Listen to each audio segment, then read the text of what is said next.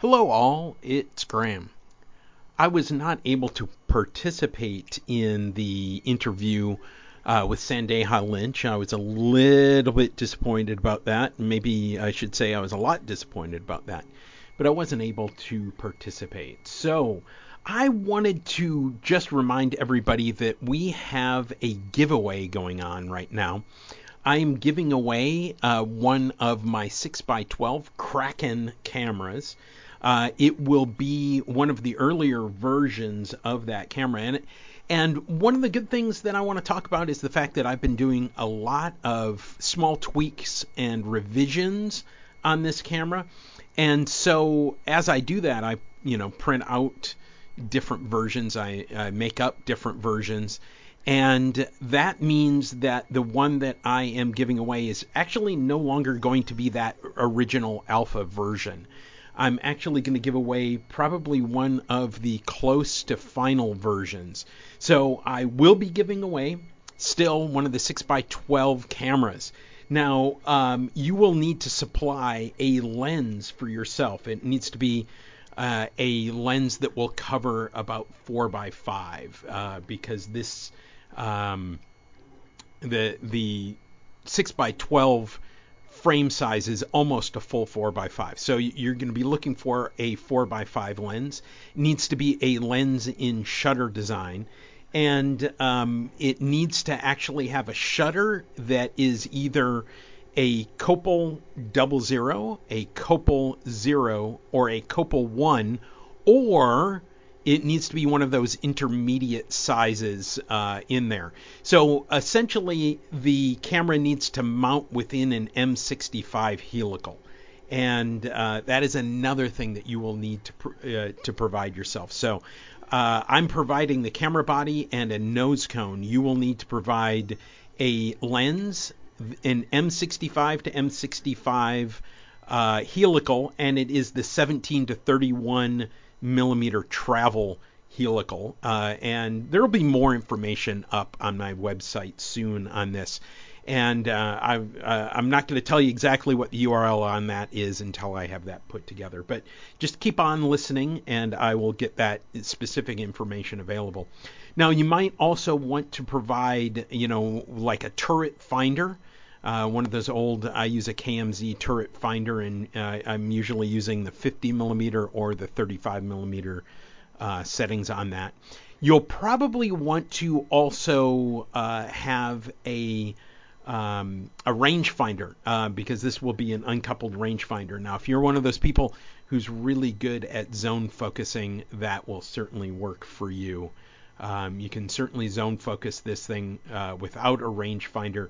Uh, but if you want a little bit more control or you just want to second guess yourself, uh, a rangefinder is a, uh, a, a very good piece of kit for this. So uh, here's what you need to do.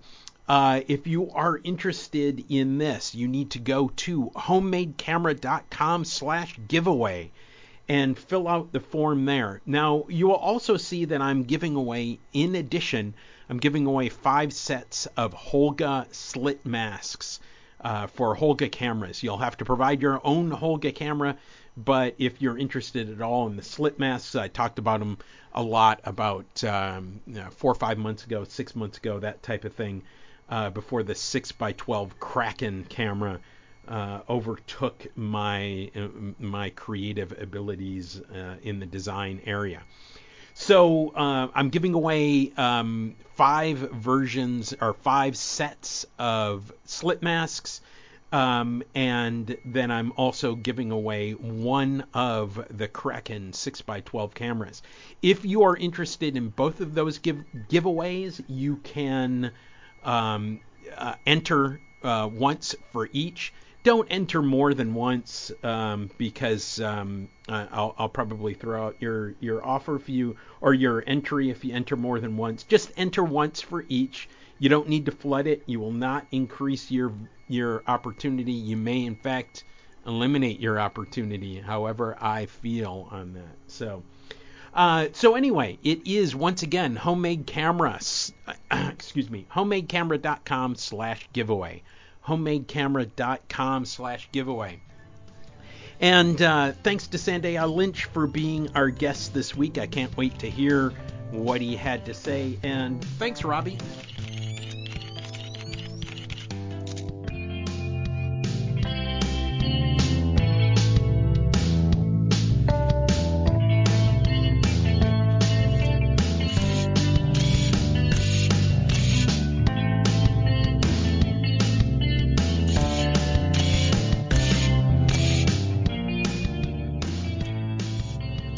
Okay, well, as as the other Graham would say, we have a super special guest today, uh, Sandeha Lynch, who is one of my kind of idols of camera building and tinkering.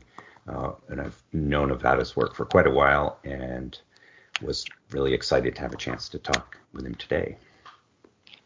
Ethan's here, and then Graham Young unfortunately couldn't be here today.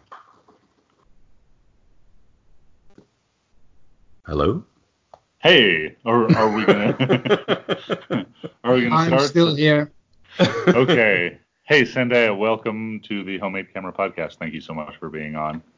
Well, thanks for inviting me. Um, I think you've got a good lineup ahead of you, so uh, it's, yeah, I've been looking forward to it since you mentioned it. Yes.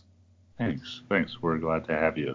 Um, so let's let's get started. Um, how'd you get into photography? Let's let's take it way back. I assume. Yeah, if I if I take it way back, I'm, I'm sort of you have memories like in the early in the mid 50s, late 50s. Cameras were things that other people had, and they looked attractive, they looked interesting, but it was always a case of you know don't touch, you'll break it.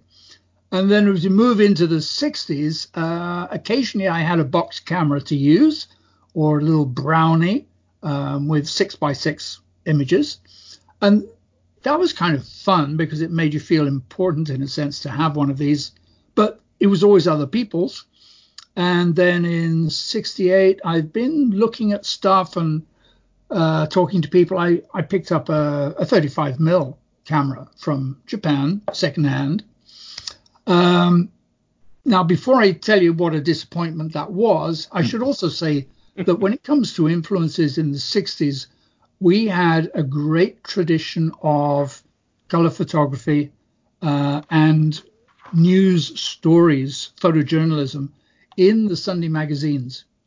And that was something you always looked forward to. When the newspapers came on the Sunday, you had these glossy magazines full of uh, picture stories. And that was an absolute fascination because that was so much more real to me than the kind of novels and fiction that you otherwise had to look at when you're growing up as a kid. So, you know, there were those influences there through the 60s. But unfortunately, the first camera I bought turned out to be a complete dud. And so it was a, a good many years before I, I got another one in the 70s, I was able to borrow one now and again, and I bought a small Instamatic, took a few shots with that. But when the opportunity came up later, uh, I got myself a Pentax MV, I think, uh, which which I got in preparation for a, a trip, which I thought would be pretty good to use, and it was. And that camera lasted me for a good many years. So it was 35 mil all the way through uh, often just taking snapshots of events or circumstances wherever I found myself, because I was actually moving a lot from place to place. Um, but also taking a lot of shots of uh, other people's sculpture. In fact, at one point, I did a little tour in northern Italy, taking photographs of medieval bronze doors uh, because this was the, the, the, relief art was the most fascinating thing for me. So I took a lot of photographs of um, uh, classical Renaissance uh, relief sculpture, and it again continued with just 35 mil the whole time. I only moved into larger formats 20 years ago, really. No, no, no more than that. So everything you've seen online on my website or things that I post from time to time is all work from the last 20 years. It seems that you and I are on almost exactly the same schedule and probably are similar in age because uh, you're describing a lot of things that I went through too. Yeah. Yeah. Yep. Yeah, and I feel like there's a uh, there's a tie-in with the uh, the fact that you, we're both sculptors, and Yep. it sounds like you were making art by hand before you were treating a camera as more than just a recording device. Oh, absolutely, absolutely. Um, Nick, were you into photography from an early time, or did it come later for you? Uh, so my dad uh, handed me an all-manual camera when I was about mm, 10 or 11 years old, and and taught me how to use it. Um, he he learned photography as a newspaper reporter. Um, so I was introduced to it pretty early, but I used one 35 millimeter all manual camera for you know all the way until the year 2000. so Right. I completely missed all the you know the fancy autofocus and auto exposure and all that stuff completely went past me by for whatever reason until you know we were already in the digital age so now i'm re sort of relearning about all the things i missed because they were too expensive and exotic in those days Absolutely. yeah In fact, uh, one of the pieces of advice I was given very early on in my teens was always shoot slide film because it's, in inverted commas, the best. And Right. it took me many years to realize that that wasn't true. mm-hmm. Uh, and of course, the cost of slide film then was was very considerable. But you mentioned digital, and that brings out a very interesting point because I got my first digital camera when I was living and working in Malaysia in 99 2000. And that was really intriguing. It was like three megabytes or something, three megapixels. Uh, very, very small, but very, very handy. Mm-hmm. But at the same time, I was watching the development of these digital cameras and all the technology that was coming online. And I happened in Singapore to run across a photography store that was selling medium format gear because professional photographers were starting to unload it. They were turning to digital and they had these RB67s, these Hasselblads or uh, Mamiya's or Rolleiflexes that they were not using anymore because they were moving on to uh, digital work. And that meant there was a new opportunity to pick up these larger format cameras, real quality cameras, at a very advantageous price. And that was a motivator. Hey, so I'd like to back it up uh, for a second. I've got some notes of things that you've already made me very curious about. Um, what were you doing in Malaysia? Oh, um, when I was about 30, I started teaching English as a foreign language. And that gave me a, a something of a solid career base uh, because it was fun to do. And I m- continued with that for a number of years. But there's there's one issue about that, and that it's in your own home country, it's not that easy to get work as an English language teacher. So it was much easier to get work abroad. I uh, had been backwards and forwards on the mainland of Europe a few times, um, teaching and otherwise. But in 97, right at the beginning of 97, I was offered work in the Middle East teaching. So I went out to uh, some teacher training colleges there and I spent four years there. And as a step up, I moved to Malaysia to work on some uh, multimedia language programs for the web. And then, as that fell apart, because these things often happened, I, I moved to Singapore and started teaching there. So, you know, there were my my career basis was following where the jobs were uh, with English language teaching. Uh, this is kind of funny, uh, Sandeha, but my one of my younger sisters started out uh, getting a degree in photography and ended up teaching English as a second language for her whole career. All right. Yes. Yeah. Yeah. She's still doing Fate, it. fate works in strange ways. Okay, Yeah, and, and so I have one more background question. You mentioned that you had a horrible camera, uh, maybe in the late 50s, which you didn't 60s. name 60s. 60s, Yeah. uh, before your Pentax MV.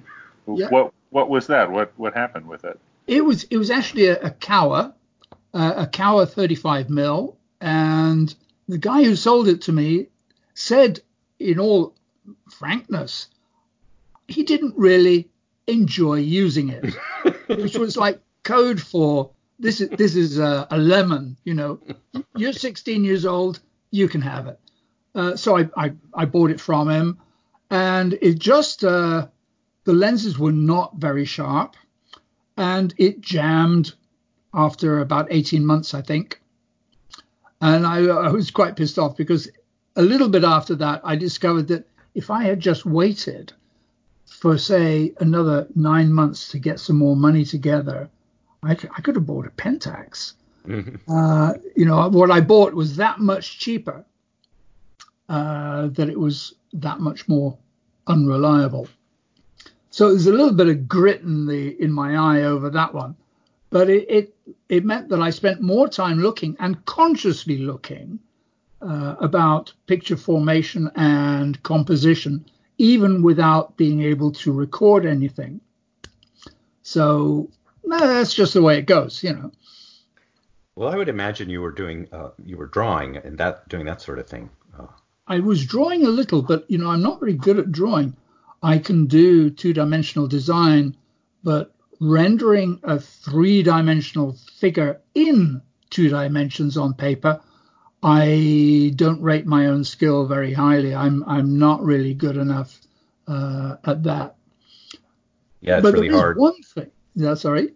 Oh, it's quite hard. Yeah, it takes a lot of Yeah. time. Yeah. Um, th- there is one thing that I do feel, which is that my attraction towards black and white and my attraction towards relief sculpture is in some way connected. Um, because relief sculpture is desperately dependent upon light Yep. to show the form. And of course, with black and white photography in comparison with color, it is the, again, if you're looking at form, it's actually easier to see in black and white. Uh, black and white emphasizes form, whereas color often as not subdues the form for the sake of the for the chromatic values. And so it goes, you know, I, I sort of look at things with a black and white eye sometimes. Yeah, I, I feel very strongly the same way. The sculpture I make is actually much closer to being a draw, three, to being a rendered drawing than it is to being a traditional uh, full round sculpture. Yes, Yeah, yes. Really connect with that. Yeah. Mm. Sandeha, when did you get into sculpting? How long have you been doing that for? Again, that was in in my twenties, and no, I sh- I I, sh- I tell a lie. I mean, the real beginning was that I started with the I- idea of casting because I was fascinated by molten metal. So I had these you and me little- both. Yeah, I had these little lead soldiers when I was a kid. If I kept them, they'd be worth quite a lot of money.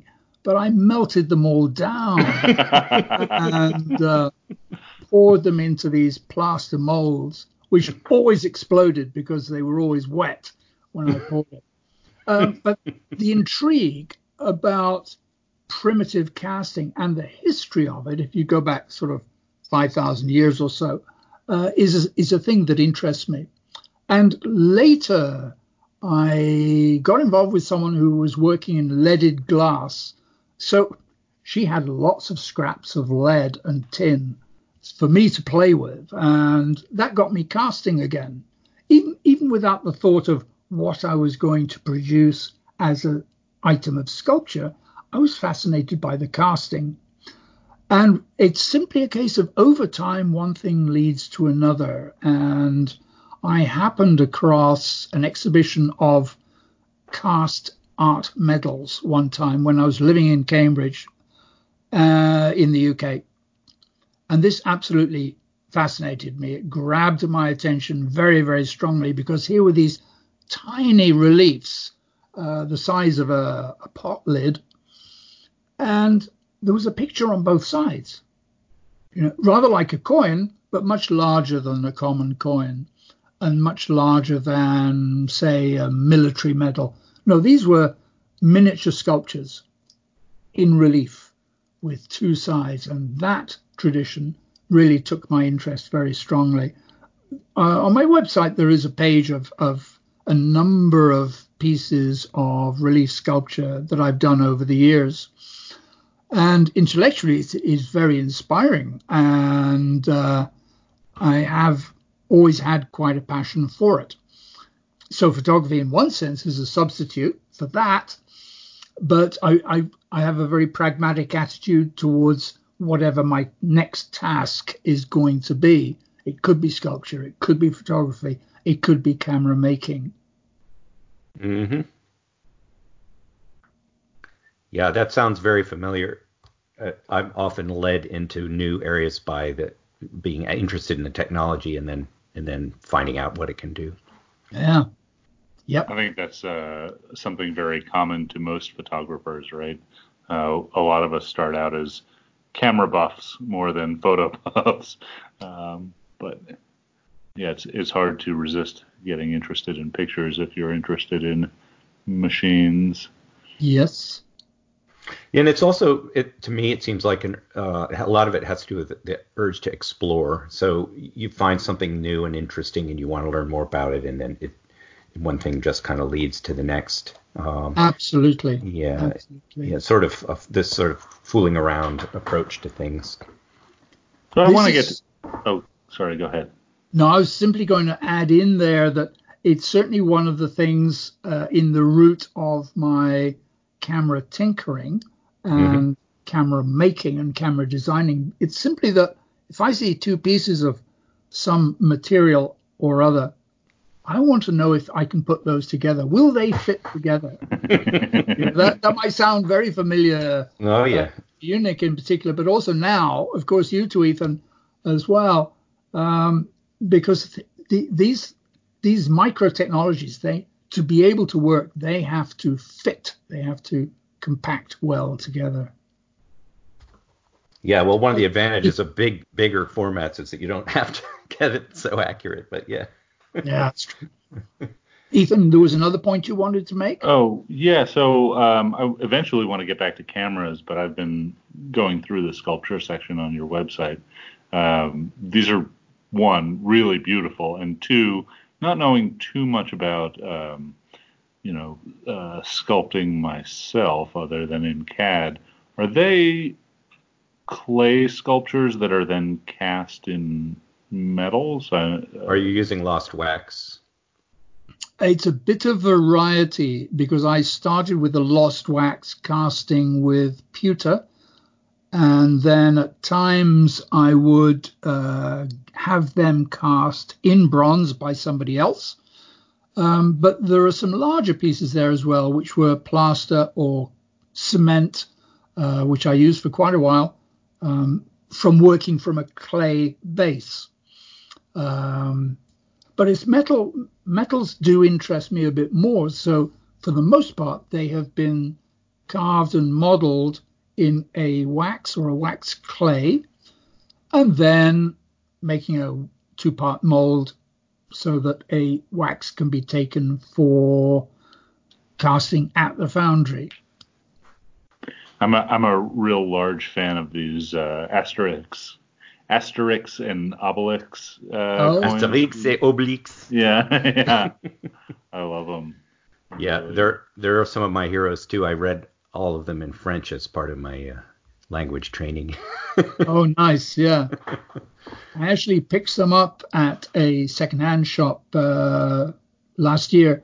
Uh, three copies of the original French uh, stories. It was lovely to go through them again. Yeah, I have a huge stack of them. I somehow came back to me through my family. Uh, just got them recently.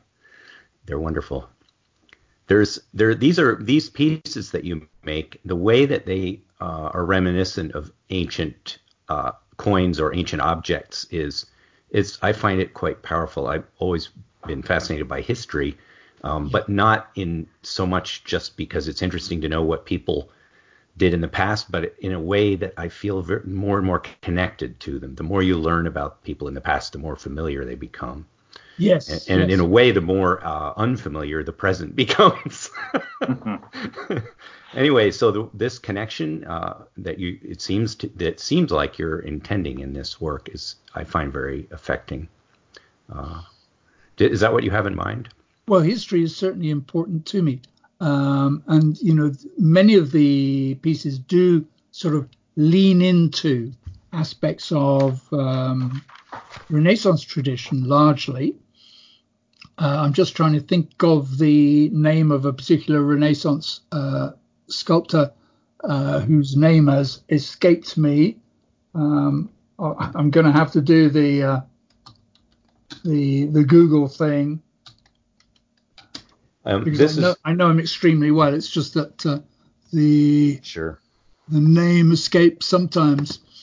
Um, but yeah, there's um, I, I'm now. I'm. You've just given me an idea. I'm going to throw it in. Um, this idea of looking back. There's kind of a steampunk side of it all too. Uh, One could imagine reinventing objects as if they had occurred much earlier in time. I guess it's sort of a Fred Flintstone idea. like, what would a car look like in the Stone Age, or what would a camera look like in you know early Middle Ages? It would be a lot of fun to build some guesses at that.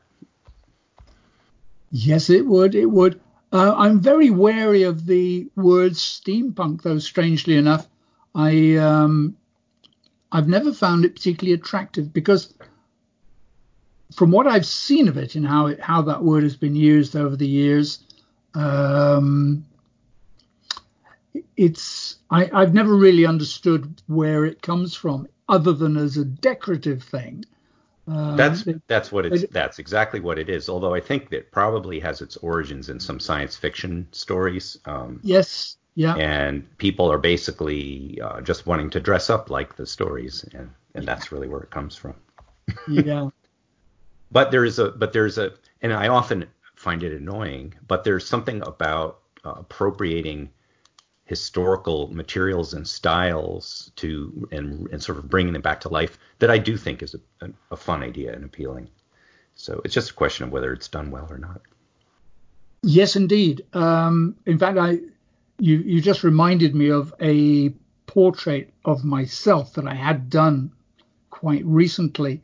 Um, there was a sculptor in Austria called I think Franz Messerschmidt, and he created this series of grimacing faces. And Hmm. they were bronze and stone and so on. I think there were about 40 of them. Uh, and I wanted to recreate that kind of strength of expression in a portrait that somebody did of me using a wet plate. And this was just six months ago, I think. And you know, I was very happy to do that, and he was fascinated by the idea because he he wasn't aware of the sculptor. So, yeah, being able to reach back to things is is very very valuable. I mean, I often reached back to I don't know Frans Hals or Donatello in some of my more classical, classically minded pieces. Yeah. I, I used to paint a lot and I'd love to again, but I, I feel very strongly connected to medieval painting, essentially to painting that happened before the camera obscura started Right. teaching people how to how to make convincing perspective and ruined everything because I love it when perspective is all wrong. Well, have I got some uh, drawings for you? A sort of a sort of ontological perspective where th- the person's scale Right. depends upon their importance to the story. Uh, so if they're not really important people, you make them small and put them away in the corner. Perhaps that's why I like it because I've always been a fairly small person myself. Ah, yeah. I, I don't mind being ex- enlarged and put in the foreground. That's okay. Yeah. It's it's uh, there's, there's a whole wealth of, of things to draw from. It's uh, quite remarkable.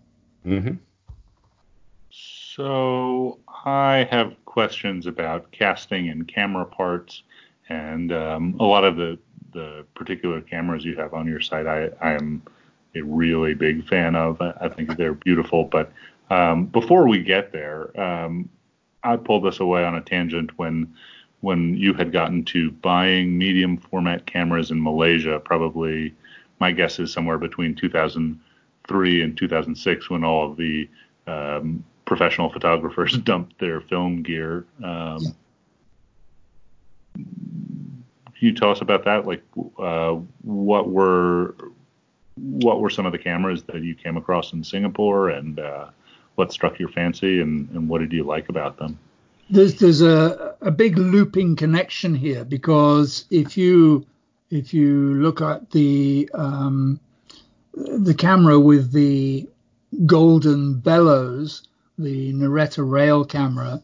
Uh, I have that on my list of you questions. have that on your list, yeah. yeah. Uh, the rear of that camera is, of course, a casting, which I cast in pewter to marry together the tripod tube and the brass, uh, sorry, the aluminium supports for the uh, rear standard.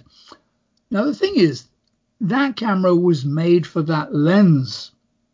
And fitting it together like that, it was just, you know, pieces of a jigsaw, one after the other. So, but it began with the lens. And that lens I had was the first classic piece that I ever bought in Singapore. In, yeah, I guess it was 2003 because the guy had it there in the shop, and I I had just been making uh, a small medium format camera, and, and I thought this lens is definitely different. This looks like a classy lens. Well, of course, it was a, a 135 Tessar in a Compur shutter, um, fairly fairly ordinary. Now that I know the full range of lenses that are out there, but at the time it seemed really special to me. And it's it has produced one of the most important shots I've ever taken, I feel. Uh, so, you know, I was very pleased to get that lens into its own camera.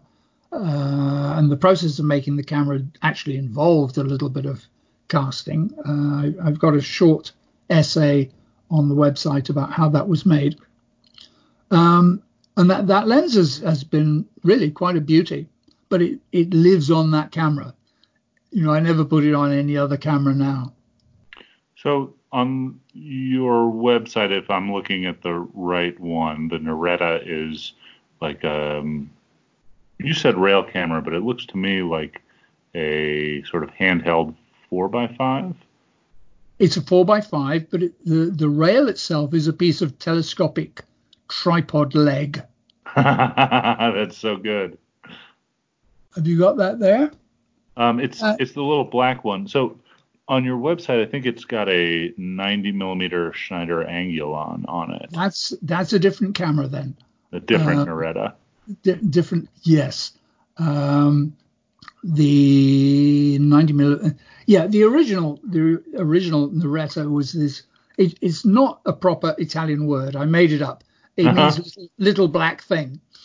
Uh, but once I'd made one camera with that name, I thought, well, I'll use the same name on another camera, even if it's not black. Mm-hmm. There's, there's, a certain subtlety to that. Um, but on the, I suppose, two thirds of the way down, there is a, um, there is the photo of a tower block just above a beach and next to that there is the Naretta rail, which has golden bronze bellows. Sorry. Okay. Okay. So let let's uh, if you are listening along at home, we haven't done this, and we'll do this again at the end and uh, do this in the show notes. It's sandehalynch.com. It's S A N D E H A L Y N C H.com. Sandeha, do you have your website pulled up on your end? I do. I have it here, yes. Okay, so the part I'm looking at is under camera work. Um, I've been looking at the large format and and this page, but which page are you looking at so we can okay. all? Um, firstly, I'm referring broadly to the page camaraderie, which is under galleries. Got you. Okay, but there's another page as well, which is under photo essays, and that is called recycled parts. Great.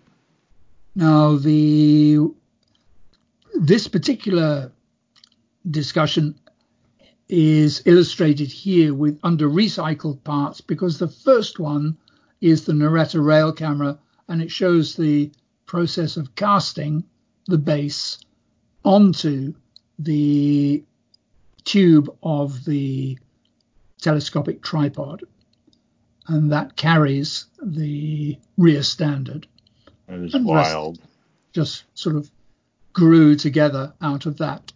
So when I was in college, these these angle brackets on the Naretta with the gold bellows um, really remind me of an 8x10 that I built out of, you know, uh, things that I could find off the shelf and build with a hacksaw and a cordless drill from Lowe's or Home Depot's, like our big box uh, oh, fabulous. Know, construction store. But I mean, you kind of took that to a whole different, amazing level. At 18 or 19, I was definitely not able to make any castings. Uh-huh. Uh, I still don't know if I could do such a good job at that. Like this, this is amazing. I well, have not seen this this nice page buried in your site. It's nice and stable as well, so you know it, it works out quite well with the. Yeah, mine was not. Full socket at the front. Ah, well, yeah. Huh. And it's wild that you used a tripod leg as a telescoping rail rather than just having things uh, ride on the rail. When when you have it extended all the way, is it still pretty stiff? Oh yes, it is. It, it actually stays very rigid. It's remarkably good like that. You know, it, the tripod legs they have a sheath of thin plastic inside, which adds rigidity, especially when it's locked up, because uh, you have the two locks there. This camera does not extend um, a long way, but the it's pretty much set up at the infinity position with the rail retracted, and then from there, of course, you go forward. But I love that it's like a, a, completely novel way of skinning that cat, right? There's so many made, like Brendan Barry is making cameras like this out of watermelons, you know? Oh, right, um, yes, and, yes. And I've seen, I've seen so many different ways. In fact, um, so, okay, if you're listening at home, go to sandehalynch.com slash photo essays slash, slash recycled parts.php. Um, it was a little buried for me, and, and I've been is. through your website four or five times and I haven't seen this, but it's really worth looking at and, and not something that I can, you know, describe fully. But I mean, I, I noticed that you have a ball head holding the front standard, which yes. is yeah. it's the second time ever I've seen that design. Um, when my friend Dennis was building his 8x10, he had like half of a old Linhof that, that he bought some uh, Bogen ball heads and mounted it on. I said, Dennis, this is going to be the worst, floppiest camera of all time. He built it in his beautiful, uh, stiff camera that, that can sort of look around and, and achieve movements that I could never do on a standard field camera. Um, I, I wonder, you know, Dennis did his like that because he did not yet uh, know how to draft things for the laser cutter to build a standard field camera. It just worked out great like that um, I I wonder, you know, how how much of this is parts you had lying around, and how much of it is just extreme cleverness. No, it's parts parts I have lying around. Thanks for the compliment, but uh, my cleverness showed up more with the first 4x5 that I built, which was the Surveyor, which was actually, I have to say, quite a beautiful folding field camera uh, yes. in brass and cherry wood, and uh, that was very satisfying to make. That was uh, the first camera design I was trying to make when I made those 3D uh, printed folding 4x5 field cameras. I came nowhere close. it's it's tempting, of course.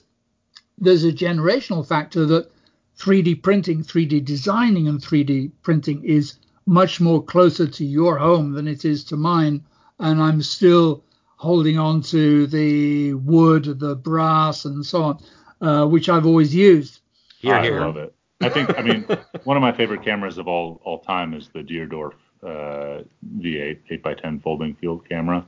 Um, or you know, they made them, I think, maybe up to 16 by 20. I have an 11 by 14 somewhere, somewhere in my shop. Uh, but like this is totally from that tradition. Like you have made all of the pieces sort of perfectly, uh, and Absolutely. and not yeah. um, you know, n- none of this really looks like off the shelf hardware. Like I noticed, again, if you're listening at home, sandehalynch.com slash cameraworks slash large format dot php is what we're looking at is uh, the surveyor. Um, it looks to me like you maybe hand cut or milled a lot of like the the knobs on this thing and and all of the swing arms and and I mean the the brass work is incredible. How did you? I mean, I wouldn't even know where to start. Absolutely. Uh, yes, I, I, the starting point was the thickness of the lengths of strips of brass that I got hold of, and the same with the cherry. I don't have a the kind of milling machine that I can. Uh, no, it's, it's called a. There's another name for it. I, I can't. Well, there's make thick, thickness planes and, and jointers yeah. and yeah. thicknesser. I, I can't. I don't have a thicknesser here, so I buy the cut widths that I want.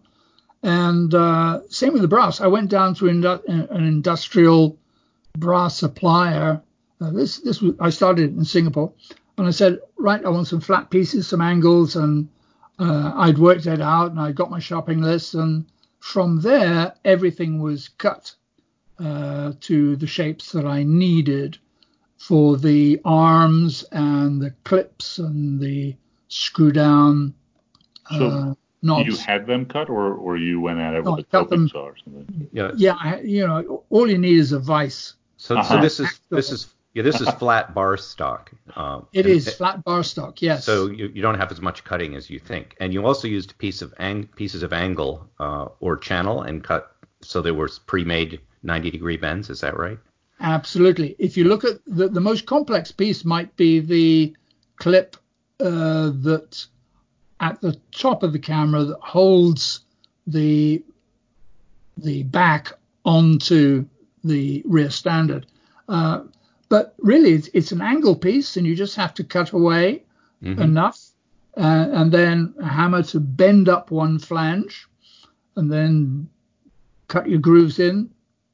I, I use files, you know, and hand files are beautiful things. I think they're a great way to work. Um, and I think some of my best shaping has been done with a file rather than any other tool. Same here.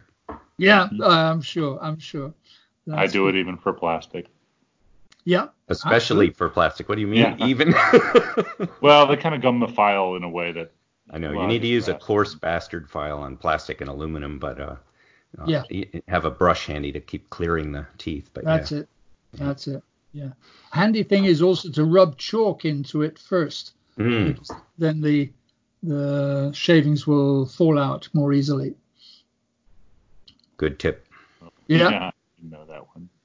Um, so, you know, looking at this camera, I think it's of of the nicest, and and the Nor- or not the Noretta, the Surveyor is one of my favorite styles of camera, right? a, a folding four x five Folding field. field. Yeah. Um, but there's a lot of them out there, and I gotta imagine that you know even if your time was worth, let's say, 35 cents an hour, uh, you could have bought oh 700 Deardorffs in the time it would have taken you. Oh no, build no, no. it. What? Deardorffs are pretty expensive these days. Yeah, but I mean, I mean, th- this is this is a build that must have taken hundreds, if not a thousand hours, right? No. Uh, the surveyor, I think I did work it out. It was something somewhere between 30 and 60 hours. hmm And I spent something like 100 pounds. Uh, and of course, this was like 15 years ago. Something like 100 pounds on materials, including the bellows that I bought. But there was never an intention to uh, save money by making my own. No, that's This a bit is what of I a wanted to get at. Yeah. Uh, it's absolutely a matter of there's only one way you can de- develop a skill that is to do it and so you know i i developed the skill to do it that was the important thing Was mm-hmm. was this the most complicated mechanical uh, device you had built up until that point? Uh, yes, yes. The garden camera was complicated, but it didn't have anything like the movements that the Surveyor has. Um, but you know, I, I, I could draw on my past memory of um, making wooden door frames and uh, door panels for cupboards or things like that. I mean, there are always little bits of experience that you can draw on for a particular uh, design. And I studied photos of the ebony camera as being, you know, the top shelf to borrow from if I can borrow from anywhere. So um, I can't tell you how many hours I've spent on eBay because um, eBay product listings have the best photos from all angles of oh. different products that I'm I'm curious about how they work with oh, no yeah. intention of buying anything. the one thing that that differed about the Surveyor itself, though, is the back of the Surveyor because um, I, I just had a quick look on eBay uh, for backs because I knew that you know it could be added on separately, and I found a Wista back secondhand for peanuts, and nobody wanted it. So I took the Wista back, and that is what is sitting on the back of the Surveyor. I was quite pleased with that. It saved me a lot of time to uh, have a piece grafted on, as it were. Uh-huh. But I sold that one and then later made the Surveyor 2 and sold that one. And then since then, I've made the Surveyor 3, which I still have uh, down in the studio down below. Different designs every time. Yeah, I, I really like uh, com- using some ready-made parts, partly because it's it saves a lot of time and trouble, but also because there's it's like you can weave a bit of old-fashioned stuff, you know, feel and and maybe a bit of history into what you're building with it as mm-hmm. well. Yeah. Mm. And sometimes you have to turn them upside down. and in the um, Surveyor 3, the rail is, is actually one of those lighting rails that people use for maneuvering their flash guns or something uh, when they're doing product tabletop work. But turn it upside down, and you've got a rail for a, a camera that works perfectly well. That's great. Um, what? How many years in between the Surveyor, the original, and the Surveyor three? Um, the easiest way is for me to go back because if I click on the Surveyor 3, the date it was made was 2005. That was when it was completed, 2005. Uh, the Surveyor 2, uh, that's the wrong one, is down there somewhere. I've almost lost it. Oh, yes, there it is. Uh, the Surveyor 2 was in 2012. So there was quite a bit of time in between, and that's partly because uh, in that period I had restored a whole plate camera from about 1910. It was a Houghton triple Victo, and it was, you know, six and a half by eight and a half film size. And I was playing with that for quite a few years because while it's whole plate, when you can get the film, that's great. But I also made reduction backs so I could shoot five by seven on it and four by five on it as well. And that kept me busy for quite a few years. Um, so it was only after I'd sold that one that I really needed to think about making a second surveyor. So 2005 was the first one, 2012 was the second one, and after that had sold, the the most recent one, the one I have now, uh, was four years ago. I made that in 2016. And and I mean those are the sort of major, uh, majorly complicated uh, view cameras, but it also looks like, you know, um, we'll get into the Afghan box camera later, but I mean, you've made everything from sort of simpler. I love this eight by ten pinhole camera that you've made.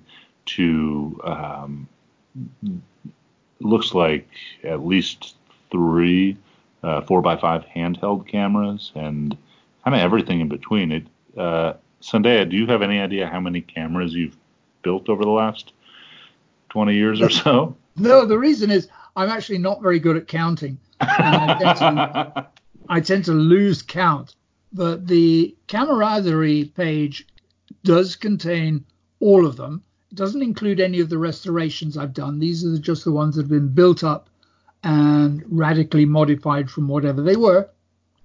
Uh, apart from the very first one I made in Singapore, which I found some of the parts for, uh, it was a basically a pinhole box for a Polaroid back. But since I got rid of the Polaroid back, um, there's not much of that camera left, so there's not much to show. But they're, they're all pretty much on that page, camaraderie from the earliest to the most recent. There, there's one that catches my eye. It's labeled uh, Voigtlander VAG, comma RB67. it's uh, yes. uh, picture number 72 of 76, and I knew yes. you would like that one. well, it looks it looks like so. I have a similar Voigtlander on uh, Avus, and it looks like you were able to fit a modern roll film holder onto the thin little tracks that they had for their primitive roll film holders on those early medium format cameras. Is that correct? That is absolutely correct. And I only had to make a, relatively simple modification to the film back holder itself. I didn't have to touch the camera at all. Um, th- there is a groove that just needs a little bit of widening. And I should mention that this particular roll film back has a broken counter mechanism. So uh, any parts that are there to indicate whether the film is wound on or not, just take them out and fill the gap. It really only required, because this is the 6.5 by 9, the smallest of the VAG cameras, uh, it only required those two grooves to be cleared out so that it would go down the rail nice and easily. How, how did you cut the grooves? Oh, uh, the, in essence, the groove was there, It needed to be widened, uh, widened, and I had a uh, a jeweler's Riffler file that more or less fit in the groove, and I just had to push and push a little bit to get it get the groove wider. I might have used a handsaw as well, a little, uh, to get mm-hmm. it started, but basically by filing. and then my other question. So was that a, a quarter plate camera originally, uh, so called? No. So, uh, no. Well, actually, what is what these plate sizes things? It was six and a half by nine. Right. Now, I, I believe you said that yours was a nine by twelve. Yes. Uh, which is effectively four by five. Right. And, and this is half the size of that but it's but the the uh, the the the clips that they have on it to hold the roll film holder are are pretty close together. So I'll have to look at that. I guess I could just uh, start with a four by five holder and cut it down so that it covers the, yes. the distance. Yeah. Yes, you would be able to do that. Yeah. I mean, for me, it was very worthwhile because I love the format of six by seven. Uh, I mean, six by six would probably always be a preference but I prefer six by seven to say six by nine or mm-hmm. six, six by yeah. seven is, is, very nice. Yeah, same. I agree. And and so the one other question I have is, uh, you said that the uh, film advance mechanism is modified. Was that because you needed to, or just because this particular roll film holder was defective? It was actually defective. Um, I don't know what the original problem was. It may be some little catch under the hood had broken. Um, I had to, it was easiest for me to remove the number dial and simply count using a, a waste dud roll of 120 film, simply count uh, the lever actions I needed to go from one to two to three to four and so on. And I mark them with uh, some white paint on the top. So the frame spacing is not perfect, but it's good enough. right. It's good enough. Right. So that was just it was a way to to to reuse this device rather than throw it away. Absolutely. Yeah, um, You know, I, I bought it to play with. I didn't know how I was going to use it, and so discovering it fitted onto this Bible camera was was a joy. You know, it was, it was really good. Yeah, it's great. Sandeha, um, we got started. I had asked about um, you discovering that you could buy old film gear in Malaysia uh, around the time of the digital revolution for peanuts, and um, then sort of we we took a left turn where uh, you decided to buy all of, all of this equipment to make these amazing cameras out of. Did you ever just buy an RB67 or a Hasselblad or a Bronica or you know do you ever bother using uh, off-the-shelf cameras as as they come? Um, let me let me stop you on one point because I've been in Malaysia, where in fact that was where I bought the first digital, but the camera shop were actually Singapore, yeah. And f- from that another camera shop in Singapore, I did buy a Hasselblad uh, with two lenses, and I kept that for quite a few years, and that was that was a joy to use. I, I liked it very much. Uh, I sold it, and some years later, I bought another Hasselblad. The RB67 I've never used myself. Um, again, I have a, a, bit of a preference for the square, composing within the square. So I've had the Mamiya 6x6, which I still use. I had a beautiful Rolleiflex uh, at one point, and I've done some, did some very nice work with that. Um, one little problem when I came back to Wales is that I found I was only able to find what we call low pay employment. So that meant every now and then I would see an opportunity to sell a camera and make some profit on it, and that camera would go. Uh, it was it was beneficial to keep the cameras moving in that way. But mm. yes, a nice a nice camera, in particular the Rolleiflex, uh, they're wonderful things to use. Yep, I just had one. A, a, relative gave me one recently that I need to get repaired, but it, it's a fabulous thing. Yeah. And I will never and I will never make a device that's that precise. Absolutely will, right. Will not happen. Absolutely right. Yeah. and in fact, you know, half the cameras I've built myself, uh, the quality of, of the shots is dependent on the lens, and I haven't built that. Mm-hmm. Or I'm using pinholes and well, we know what that implies about sharpness. So there are lots of differences possible. And one of the things I love about this kind of um, perspective on photography is simply that it is really inclusive. There are so many different areas you can explore. Yeah. Yeah, I still like the simple cameras uh, in terms of operation the best. Uh, even mm. if it even if it slows you down and, and, and, it's awkward, it's still it's still where my my interests have stayed. So this kind of leads me to a, asking a Graham question: Is uh, do you build cameras based upon um, finding some things that inspire you to build a camera around it, say a lens or a film back or you know a pile of parts, or um, is it more that you want to take a certain type of picture and you'd like to build a camera uh, to suit, or kind of kind of what what is the the genesis of most of your camera builds? Certainly both of those, because uh, the reason I got into large format was very simply to have the movements, so that I could use movements to control and distort the reality in front of me. I have termed it selective defocus because I like to be able to uh, shift the front and rear standards, tilt and swing. I like to be able to shift them enough to hone in on what I feel is the most important aspect of the subject. The image of the tall tower on the beach is a very good example of that, really, because that's only achieved um, with the movements of the camera. In, yeah, image 47 of 76, Meridian Tower. Yeah. Mm, Meridian Tower, yeah.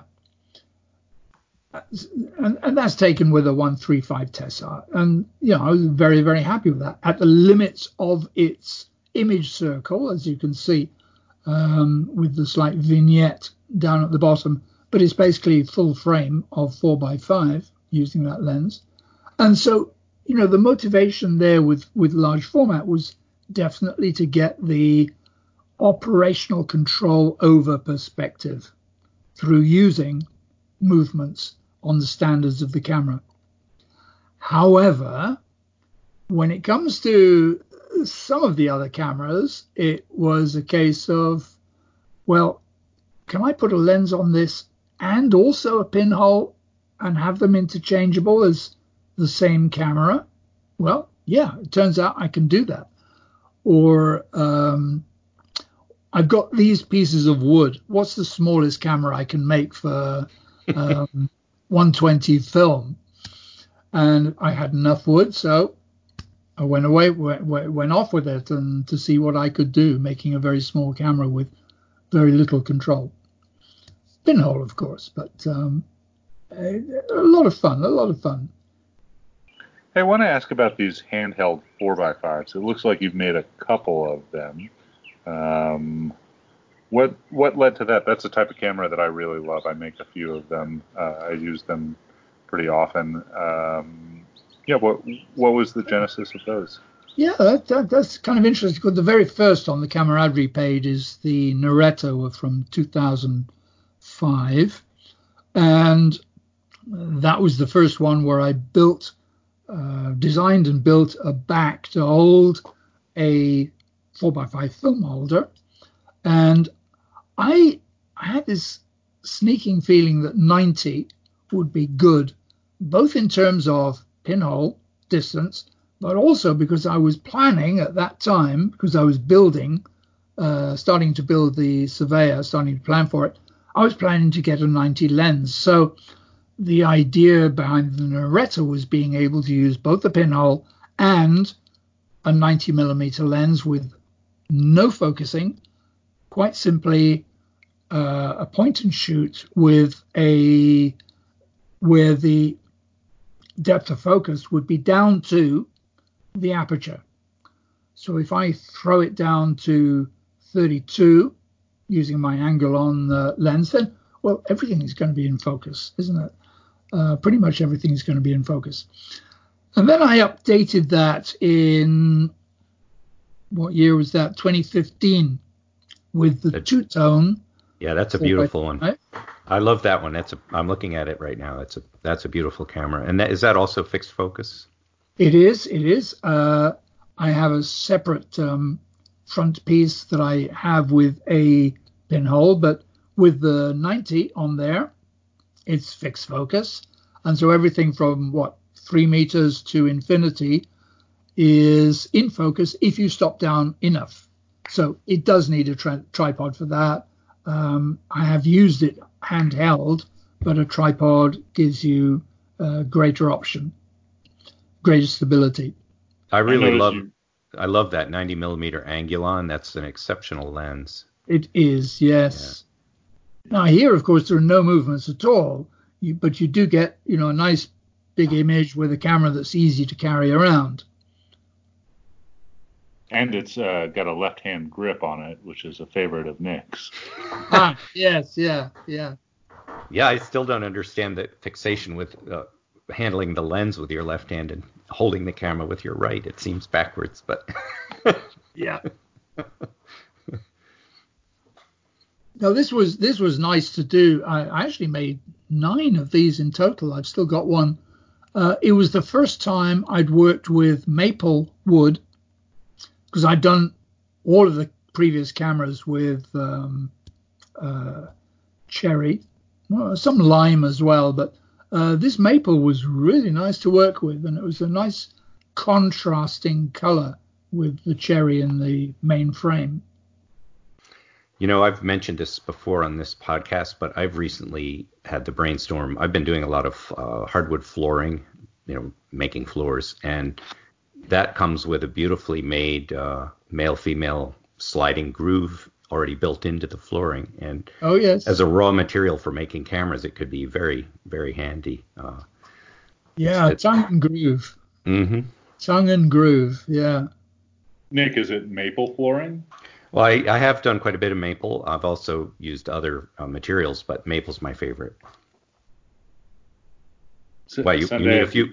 you need a few pieces of maple. no, I've got a few. I also really like maple. It's uh, yeah. very hard. It's it's almost like a metal to me. And uh, beautiful. Yeah. Sandeha, do you have a favorite wood? Oh, not so much. I mean, in fact, um, I would have said cherry if you'd asked me 10 years ago, but now I'm thinking, well, you know, maple's nice as well. Uh, so I don't have any favorites. I think if you uh, want precision, I would recommend trying ash. That it's uh, an incredibly straight, straight grain and takes mortises beautifully. Yeah. Well, I'm, I'm certainly not, not a wood expert. No. So and sometimes, of course, the more recent cameras, the more recent pinhole cameras, whether they be black or painted cream, um, they are maple or plywood underneath, whatever. Uh, they're just made with whatever comes to hand and then painted afterwards. Yeah, I like that too.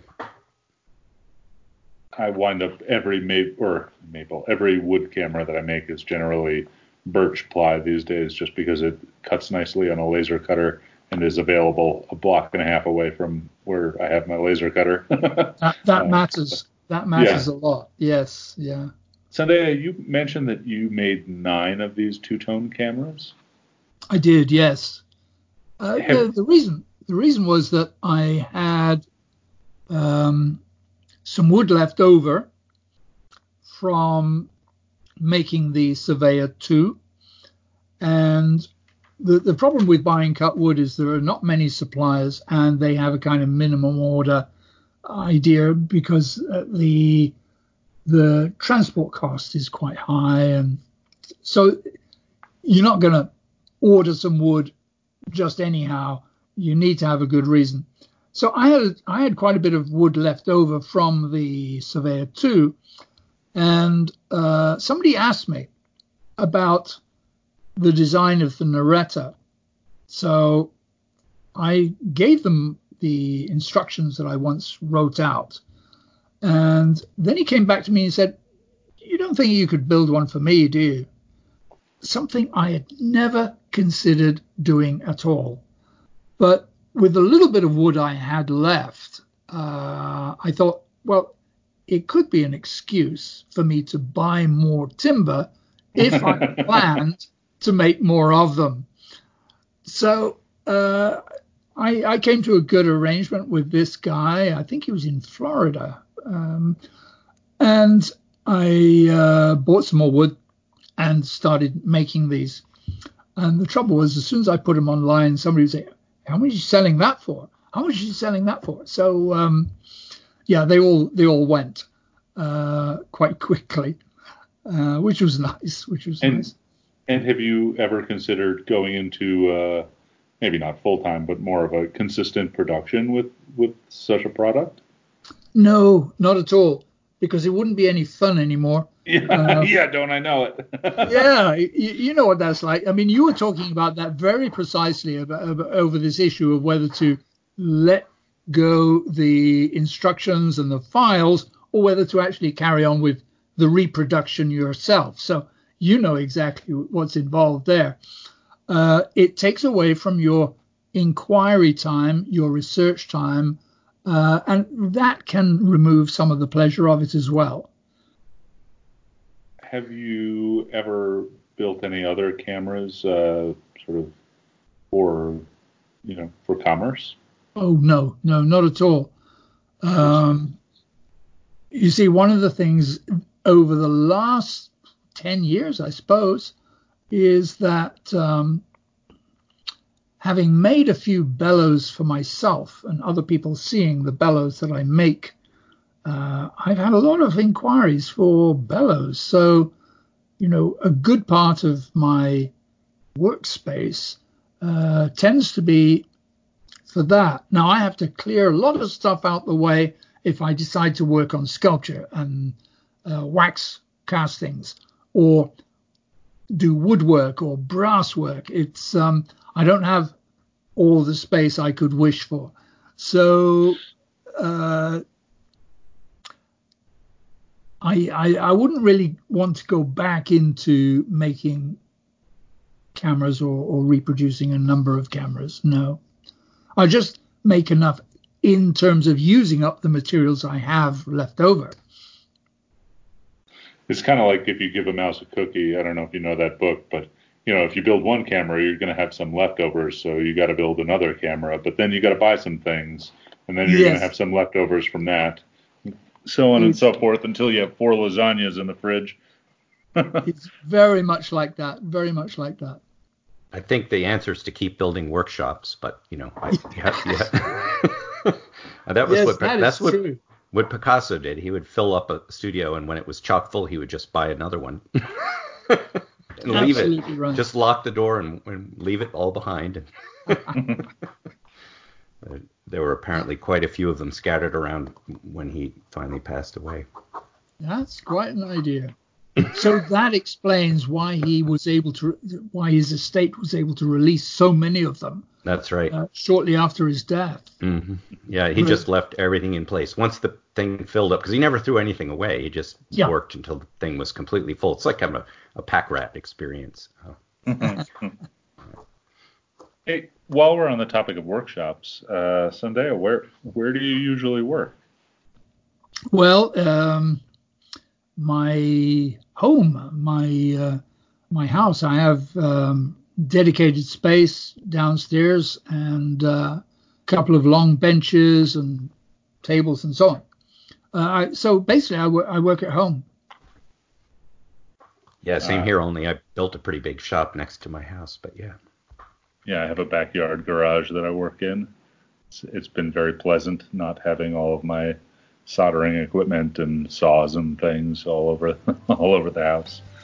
You don't want all these things in the same place, no. No. Yeah. Well, there was a there was a brief six month period when my wife and I were forced to weld in our kitchen. yeah. that was a long time ago.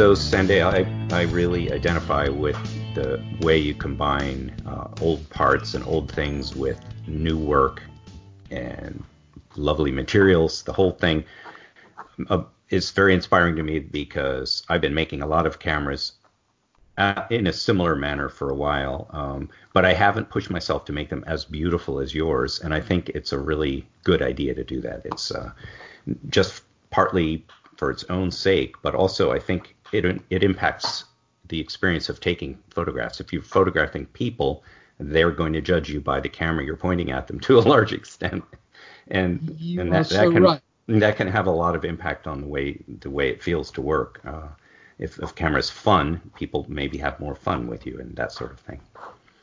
I think there's some truth in that, and in with if I compare some of my earlier modifications of medium format film cameras with some of the later, more recent ones, I, I'm actually happier using the pieces that look a little bit neater. And they also work a little bit more neatly too. And I'm pretty happy with that. Mm-hmm. So that leads us in another direction, which I know uh, Ethan is really hoping to talk about. Uh, it, so I think we should start in on talking about the Afghan box camera, which is a where most people use as a generic term for a camera that you you can develop the uh, the image inside the camera or or you know on the spot uh, in the street. Um, and I know you've made one, but it seems to me a little bit different than a traditional Afghan box camera. And I think Ethan wants to ask questions about that. Yes, Ethan, you go ahead because you've tell me something a, a, little bit about the ones that you've seen in the past, and uh, then we can move into any specifics about this one. Sure. Yeah. So I've actually been interested in this type of camera since, oh, I want to say maybe the year 2000. There was an article in a popular photography, which for the life of me I can't find, but I, I wish I still had it. Um, it was about these Cuban street photographers who were using, you know, what we would call an Afghan box camera or a Cuban Polaroid to shoot portraits of people as souvenirs in Havana.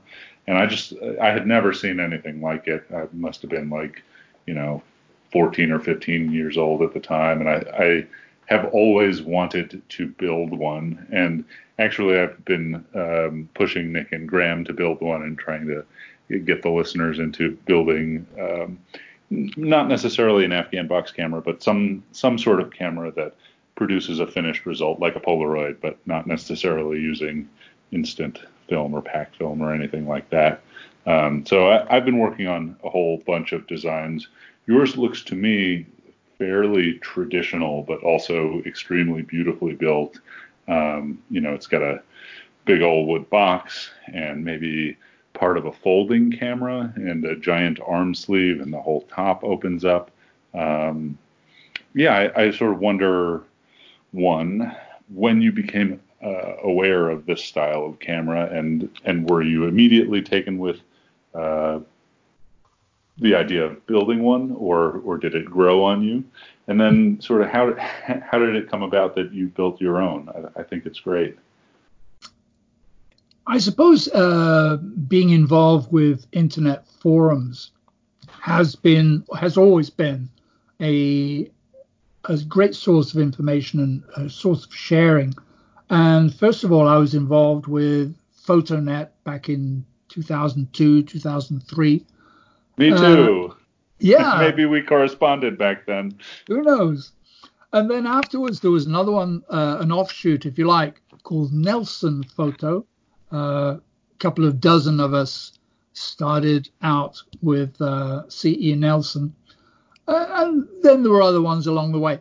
Now, the first time I came across a mention of an Afghan camera I honestly don't know when it was. It'd be somewhere between 2005 2010, I would guess, because one of the things that happened here, joyfully, really, in in Wales, is that in 2009, I think it was, or 2010, uh, some people started up a photography gallery in Cardiff, and I used to go down there sort of every month to see the exhibitions, talk to people, and so on. And one of the um, volunteers who was working there, she had just finished a uh, documentary photography course in Newport. Uh, she had seen that I had made quite a lot of wooden stuff. I was going to this gallery quite regularly, and a friend there had seen that I had made a lot of cameras, and she said, um, she's going to go traveling. She's going to go traveling on her bike, and she would like to have one of those funny cameras where you develop the print for the person. She didn't know what it was called. Uh, and I said, well, maybe it's one of these. So I did a little bit of research and I sent her the links. And sure enough, this was exactly what she was wanting. But the question was that she was going to be traveling with a bike trailer behind her. And I should add, she's a brilliant long distance cyclist. She did all the UK, all the way up um, Ireland, and cycled all the way up to the north of Scotland. Uh, she she knows her stuff on two legs and two wheels. But weight was going to be a problem. So I looked into the alternatives of the what turned out to be two different kinds of Afghan camera.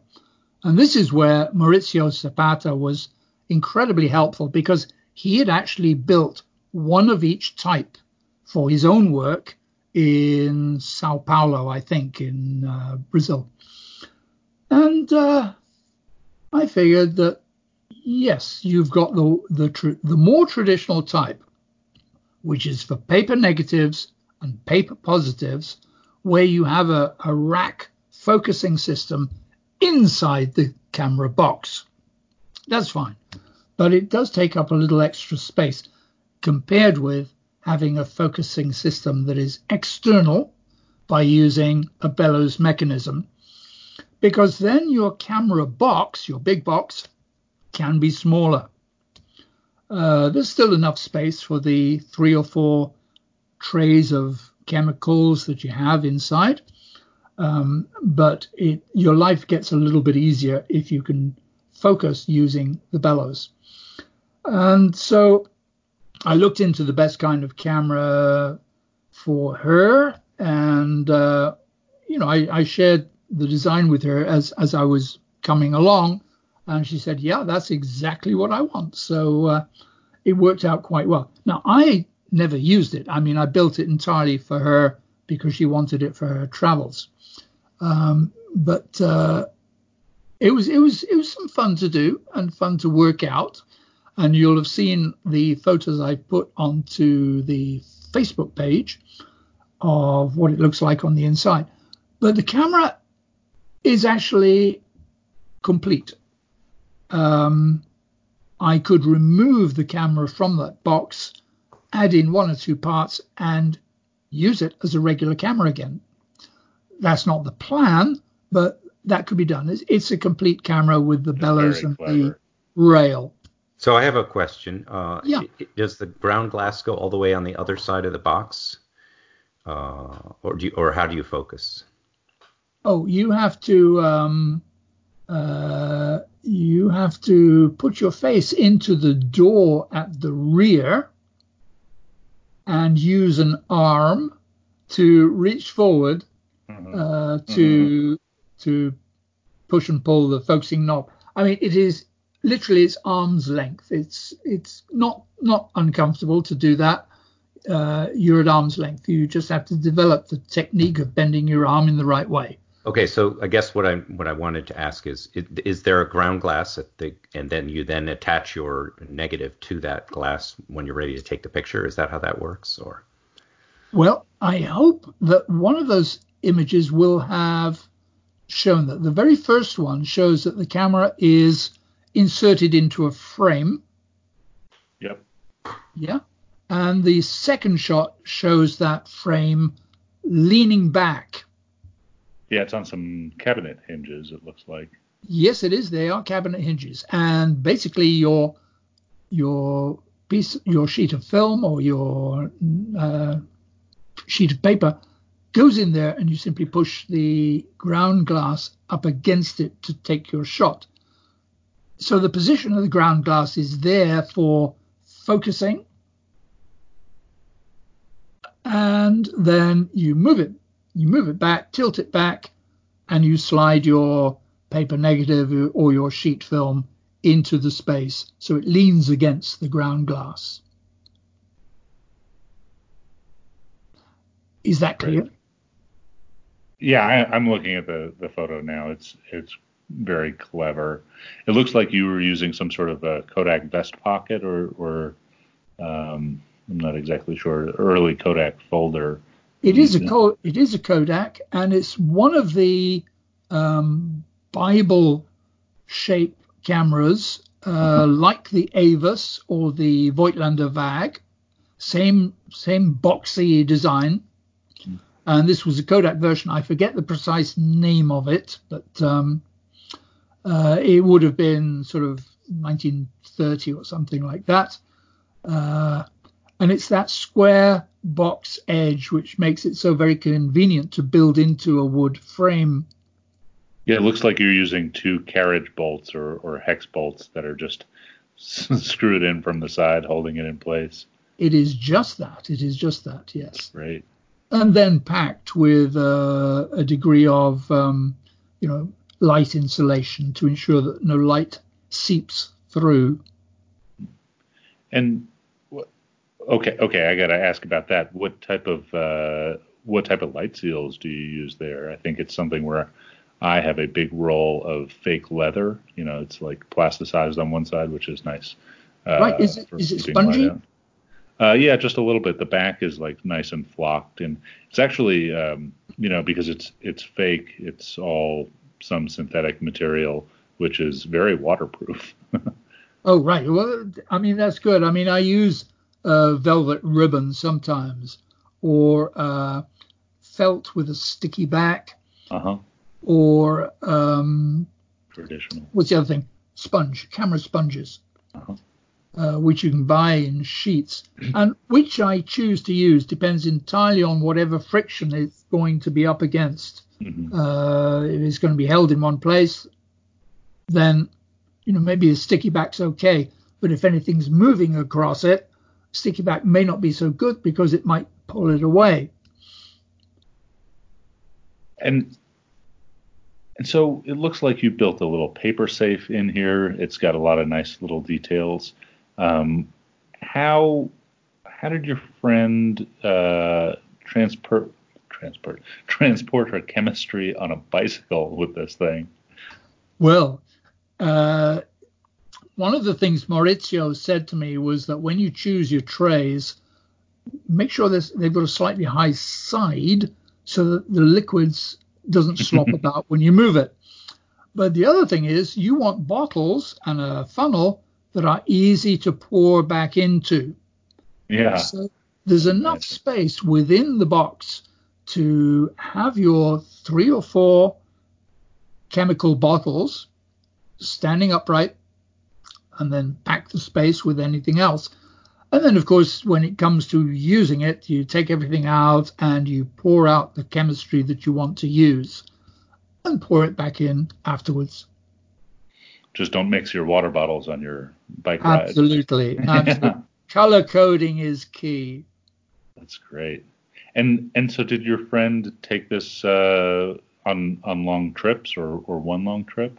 Well, I, I hope so, but I I need to catch up with her. I know that after she went back to France, there were some issues she had to deal with. So she may have put a lot of it on hold for uh, quite a period. Um, I'll have to find out and see see how she got on with it, because okay. I don't know if she's done one particular tour or used it locally where she lives. She did get in touch with at one point um, because there was a problem with the shutter for some reason. So, uh, so I sent her another shutter to put in, um, and I hope that shutter has worked out okay. Uh-huh. But um, I, I, need to catch up with her and find out. This, this is, I'm sorry. This is uh, pretty. Go, go. I just wanted to say that this is pretty close to where I'm headed with. Uh, I'm trying to build a camera to use a giant lens that I found, uh, and that needs a long focus, you know, back distance. So the whole box will be taken up. I'll end up putting the the uh, recording media on, at the very back of the box, and then having the lens all the way at the other end. And I'm trying to find a cheap way to set it up, and I've decided to put attach the lens to a um, I, I have I have a an old front standard for four x five that, that's big and heavy duty, and to use um, the bag bellows. Yeah. That that fit it and just cut them in half so that they open up wide enough that they won't get in the way. Um, and and I only need a, a few inches of focus throw to focus the thing as long as I built the box the right side size. Yeah. And so that that's sort of where I'm headed with that. Um, Just curious, what's the length of the lens? It's a 610 millimeter uh, Ooh, wow. Nikkor process lens. It weighs three and a half pounds. Um, Nick, and, I think the focus throw on that thing, you know, is going to be in measured in feet. Oh, I don't think so. I mean, for for what I need. Um, so I don't need it to focus through the, you know, every, the whole the whole range. Um, mm-hmm. And what I could do is make the box expandable. Mm-hmm. You know, mm-hmm. so just expand it till I'm in the right range, and then use yeah. the, the bellows for fine focus. Uh, I mean, if I you're shooting like close to infinity distances, if you're thinking of landscapes, then that's fine. Right, and then when I want to use it as a kind of a macro portrait lens, I'll just basically extend the whole box mm. to get it a lot longer, and then do the fine focusing with it with a little bellows. Yeah. Yes. So this yeah. is something that I've been worried about on the 20 by 24 that I'm building. Is generally uh, if I'm building uh, folding field cameras, I'd put the rack on the front standard and omit that from the rear on some of my earlier 8x10 prototypes. but I don't think I'm going to be able to reach the front standard from the back, and so I'll Yeah. either have to have an assistant or come up with some sort of rear fine focus. Uh, Well, I so think one, sometimes one- it is down to having an assistant. well, but an, another thing is to design the rail so that uh, the if if it's turned by something like an Acme screw thread, that can This run true. all the way under the bottom of the camera, and you can put a, a crank at the back. You know, so That's true. Yeah. um, there, there's plenty of ways to make it, uh, yeah, to deal with that problem. Yeah. You might Are want you rear, a rear view mirror though, just because you can get in trouble with such a large, a large camera. Are you familiar with uh, a guy called Kurt Moser, who's working in the Dolomite Mountains in Italy? yes, And yeah, he- like his camera is what? It's like camera. two foot by four foot. Yeah, it's huge. That Really- sounds about right for this. Uh, yeah. Yeah. But it also gives you a nice roomy place to do your developing. Um, and I'd like with this one, I, I'm, I mean, so in theory, this camera would be able to to produce a 40 inch uh, image circle with a macro one to one distance from the subject, and that would be super fun. But that's a totally other camera. That's a gigantic camera, um, and I'd like to make a, a sort of in between, more usable size um, for uh, normal photographic paper. I don't know what that would be, but whatever I can settle on whatever it focuses at in whatever the image circle is for infinity focus is what I'll base it on, I think. Yeah. Yeah. Yeah.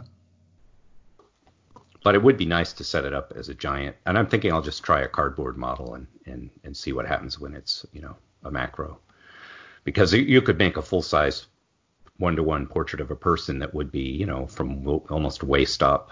Uh, that would be pretty amazing. Yes, I, I mean, if you have buildings around you, um, outhouses or sheds or whatever, you could uh, almost fit the lens, because it sounds like it's a big one, into the wall of the building and get your subject to move forwards and backwards. That's Uh, true. Now that you mention it, the, the the name outhouse camera has a real ring to it. Absolutely. I have a feeling it means different uh, things across the pond, Nick. Right. I think in in in Australia they call it a dunny, and oh, um, right, yeah. A Dunny camera. right. Hey, Sandeha, what is the? Uh, so I've seen um, the largest I see on your website besides the Afghan box camera is um, this handheld 8x10 pinhole. Yes. I, I really like this very modern, clean design. Um, is that the largest camera you've built, or or have you uh, you It know is. grown megalomania once in a while with with large scraps of wood? No, it, it, it is uh, the largest I've made, and Ethan, it's entirely your fault. Ah, really? Yeah, because uh, the work you were doing with Joe Van Cleave on paper negatives uh, got me thinking. Hey, I've got some plywood. I can put some plywood together to make an eight by ten, and, and that's what I've done. It's um, it's designed for a single sheet of eight by ten, and I've taken uh, quite a few shots so far, but I have not developed them. I'm collecting them up to try to do some uh, positives, Uh-huh. and I'll do those all together. That's great. But this is, you know, I, I, I got this done sometime in the summertime, and then in the autumn I got really slowed up. So it's had some use, but very limited so far. But it will be getting more use, and uh, I would never have done it if I hadn't seen the uh, videos about direct positive paper processing that you were working on yourself. Great. Thanks. Yeah, that- uh, I'm glad that's uh, that's making making some people make some even more cameras.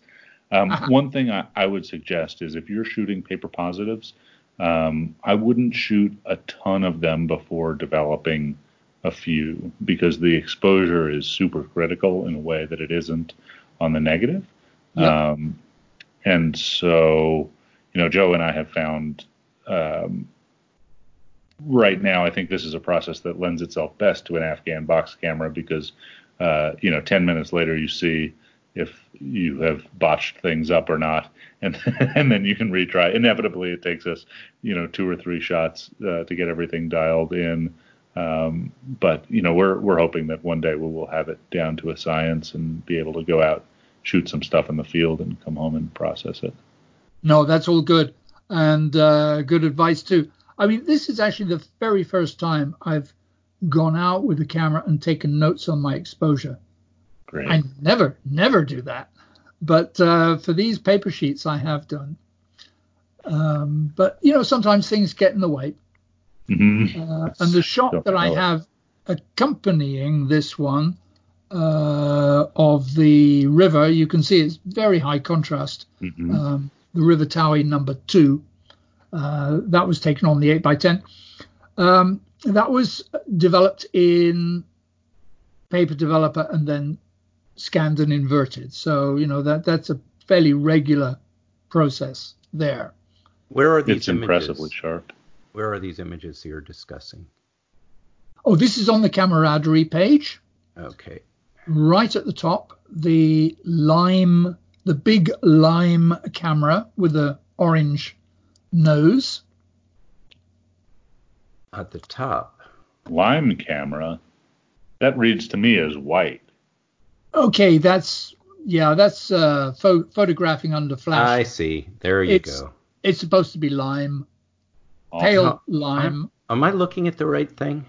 Uh, this It's is got your like website. a yellow guitar pick shaped shutter, and it's Oh yeah, there it is. it's uh Right. it's like a pyramid. yes, and a level on top. Mhm. And Yep, I got that's it. Yep. Yep. Does this camera have a like a does it take film backs or you just load it with a single It's- sheet in the dark? It's a single sheet. So on the back, um, I, I put up a shot of the back onto the Facebook page, uh, and it will show that um, it is simply a uh, like a cupboard door that uh, closes and latches and holds it in place. Um, before I do any more paper, though, I think I'm likely to use up uh, a couple of the sheets of five by seven that I have. I've made a a card mount with the um, with a placer uh, to hold a five by seven sheet. So I'm, I'll try a couple of um, pinhole shots on the five by seven using this same camera. And if I, if I just find it, oh yeah, there we are. I really love the look of this camera. I mean, I love the look of the the um, uh, the cherry and uh, maple cameras as well. But uh, I think this is it's very uh, what do you say, uh, like mid-century modern Danish design type of uh, like it's it's real designy, right? You would see it in a design course for sure. There's there's also an association I have uh, from being for a while obsessed with boats and wooden boats, traditional Mm. boats. That work boats were painted, and only the toffs had you know varnished boats, which needed Yeah. to be redone every single year from top to bottom in order to keep them looking good and prevent them from rotting. But work boats would be painted, and there's a there I there I have a strong positive association with that kind of approach to using materials. That's nice. That's nice. That's a good point. Yeah. I've just put up a shot um, on to tagged on to my previous post on Facebook, homemade camera podcast, and this shows the back of the camera. The name of the camera is Rana, which is Italian for frog and that's came about because the previous camera I built or had, was making was the um, froglet. Uh, there are various reasons for that to do with uh, children's programs in the UK from the 60s and 70s. Um, so the, the name is an extension of that. So you'll see there that the backing plate just slams closed and then is latched uh, in place. So I've got a very, very large changing bag that I can put sheets in, in there and take them out. Um, but the next will probably be some five by seven uh, Fortepan, I think it is. Um, Fortepan 200 maybe. So I should use those sheets before they go far too out of date. Mm-hmm. I have Yeah. some uh, Tri-X 80, which is just Tri-X that's been left in a hot room for about 15 years. Oh wow! Uh, I um, I really like that the back of this uses sort of a locking locking latch that you could put like a combination lock on or a, a key lock, some sort Absolutely. of padlock, and not let anybody into your film. And funnily enough, I mean those those latches and hinges. I mean I just had them in a drawer. I mean they needed to be used up. So uh, But I can't think of a better use for them. Yeah. Yeah, there's uh, that's another kind of appeal of a lot of these uh, cameras that are made up of different found parts is that they have all these built-in associations. Um, there's a there's a kind of a place where craft, invention, and uh, art comes together, and the best word for it that I know is uh, the French term bricolage, which is Bricolage, basically yeah. yeah, three-dimensional collage, you know, made with things made of real objects and maybe not uh, used in their as they were originally intended, but they bring their stories and their associations with them, and I, I really like that. that's nice. That's nice. Yeah.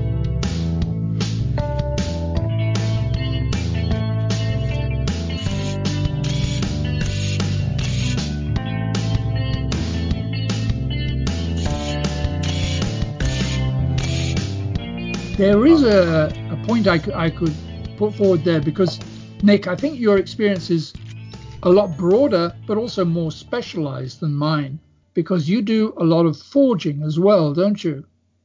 Yeah, forging is the primary art form that I've worked on for you know more than 30 years. Uh, but uh, there's a lot of stuff that goes along with that, and um, fabrication is a a really big part of my work.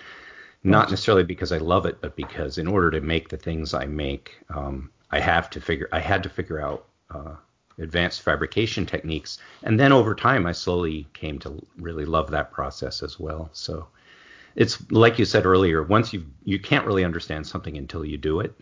Yep. Um, and once you do something enough, um, if if it's working for you, it gets under your skin, and then you know it becomes part of how you think about everything. So, for instance, forging for me was how I really learned to draw. Uh, I took hundreds of hours of life drawing classes and never really got beyond a certain point. And I didn't really get a handle on drawing until I was bending steel to precise shapes. And then all of a sudden, this light bulb went off, and I thought, well, if you can spend an hour on one curve with a piece of metal, then what's your hurry with a pencil, you know? Yeah. Yes. Yeah. and it just mostly comes down to slowing down. Uh, if you slow down slow enough that your brain can keep up with what you're doing, um, you uh, you you do much better work, and and that's a big part of it.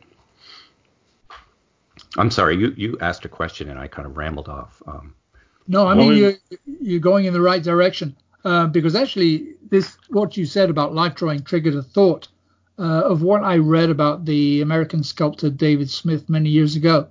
That even though he worked in steel, life drawing was still an important part of his practice.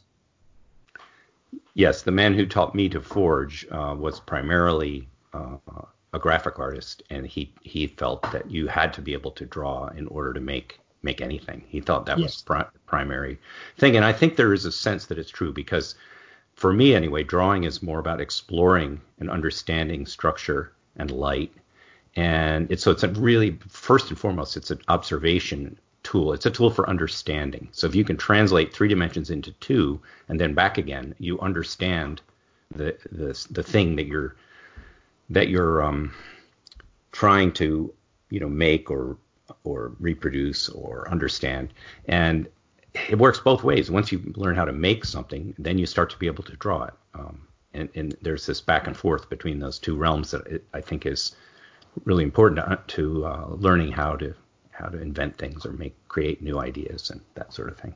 I agree because uh, sculpture inevitably involves the depth of the surface that you're working on, uh, in the sense that you, you, when you when you look at something just using your eyes, it's effectively two dimensionals in front of you.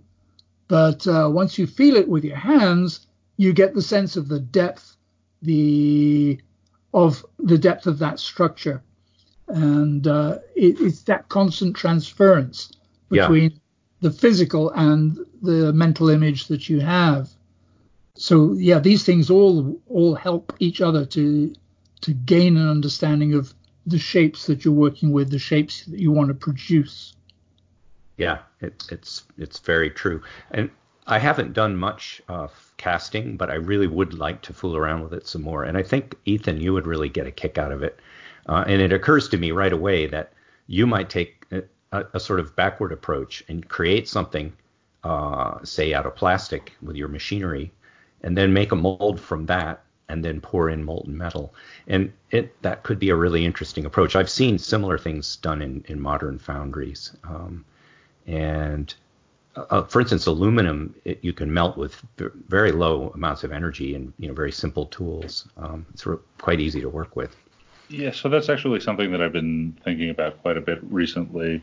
Um, so one, I got this new resin printer, which is not a thermoplastic, which means that I can, because it's chemically set, I can get a resin that will hold up to five, six hundred degrees C, which means I can cast, you know, at least pewter, maybe, you know, maybe lead. I don't think aluminum in it, um, but also um, I've just been thinking about resin casting, um, you know, printing out a part and then using a plaster mold or a silicon mold to pour solid epoxy pieces for making things like gears, but 200 of them at a time rather than printing them out and checking their tolerances. Um, I also have a friend down at the makerspace who has been melting scrap metals into little billets in whatever shape muffin tins he can come up with. So he's got a lot of like aluminum ingots in the shape of a cactus or like a princess. Um, and I've given him a bunch of my misprinted parts uh, to try doing like it's called lost PLA, which is basically lost wax. that you burn out the plastic. ah, um, so he might make some, um, you know, uh, misprinted camera parts out of aluminum to see if it works. But so tell me, uh, does um, uh, because what I was wondering about was the fact that when you're 3D printing, you're using a plastic of some sort, and I don't know how well they would burn out of, say, a plaster or uh, sure. other kind of mold.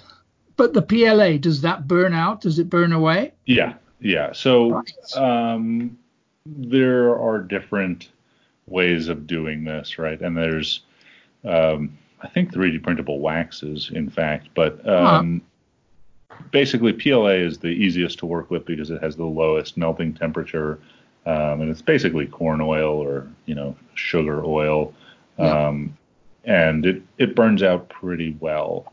Um, that being said, I have not done it, and I'm not sure, um, you know, if I don't know if you want to burn it out or gently melt it out. Uh, I have a feeling, given how my nozzles clog sometimes if the temperature is too hot, that if you burn it out, you might create some carbon that's just going to, you know, create mold defects.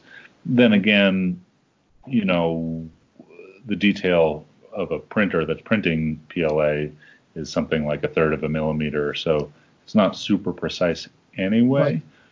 Um, I don't know. I, I don't think Why? I would use lost PLA to cast small gears, but uh, camera grips for sure. Uh, so what about instead of that? What about making your 3D printed mold be a mold to receive wax, and then go to traditional lost wax or ceramic shell? In other words, make the mold for the wax. Yep. Yeah. And and uh, and you know, have you at all looked into ceramic shell casting? Um, I don't think I know it by that name, but it uh, I have so you basically re- repeatedly dip your your uh, your uh, pattern in I see in a ceramic material, like and, making a wax hand at the at the fair. Yeah, and the, but the ceramic shell itself, after you burned out to do the lost wax burnout, that shell uh, is the final mold, and it's right. extremely yep. forgiving. And you don't need a lot of vents and sprues. You don't need a lot of technical skill, mm-hmm. and it re- reproduces very fine detail. Um, so it's a you know that's a fancy version. Um, and then you could also go in the other direction. There's low tech casting that I'm fascinated by from, from traditional African sculpture, where they would use a ceramic, uh, a refractory material to build the, the basic form, say of a head or a figure or whatever they're going to make, and then they would coat it with a very thin coat of wax and uh, cover it and, and then build a mold around that burn away that wax and pour in the bronze. But the key difference is that they leave the refractory core in place. Hmm. And Yep. it allows you to pour exquisitely beautiful modeled sculpture because you, you can hand adjust the wax on the surface before you create the mold. And, and but it can be very very thin and delicate and it, so it was developed as a way to save money because it was a long you know it was a long way to haul the trading bronze to some Central African country. They didn't want to spend a lot of money on the material, and so the the refractory core supports the metal and, and makes it you know strong and sturdy and easy to handle uh, with a very small amount of precious metal.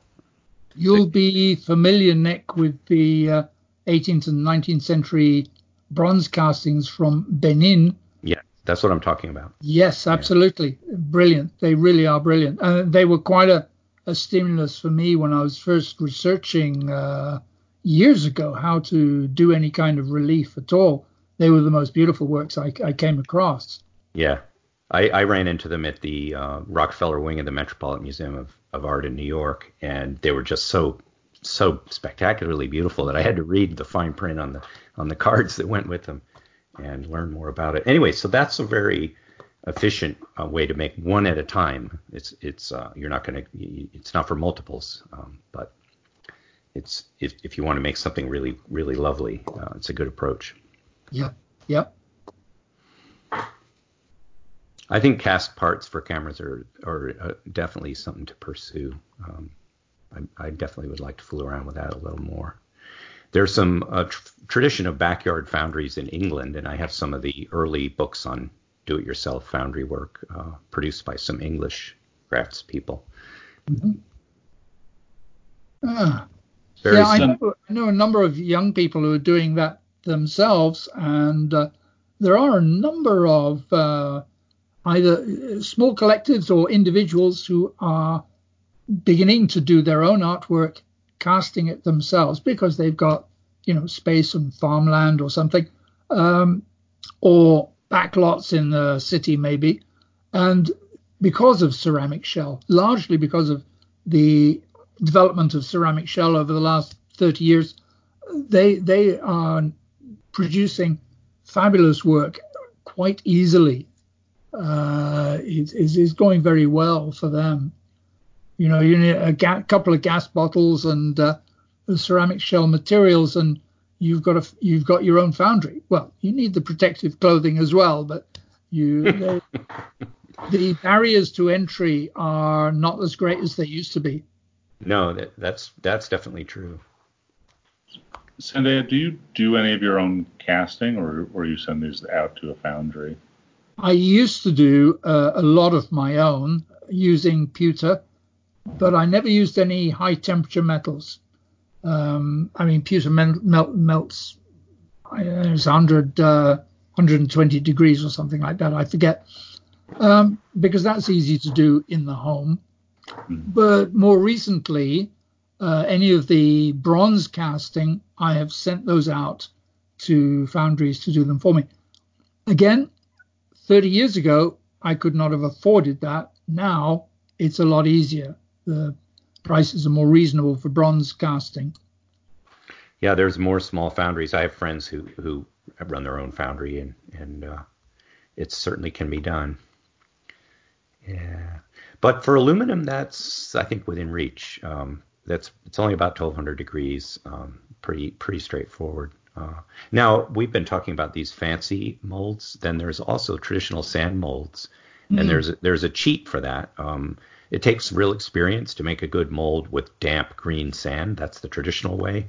But there's a process called furam furam. Well, it's a I can't pronounce it, but it's a it's a resin uh, mixture, a two part resin that you just simply mix with your foundry sand, and it makes it set up hard enough um, to make a sturdy mold that any any incompetent amateur can can pour as even molten iron. I can take you know as much temperature as you can throw at it.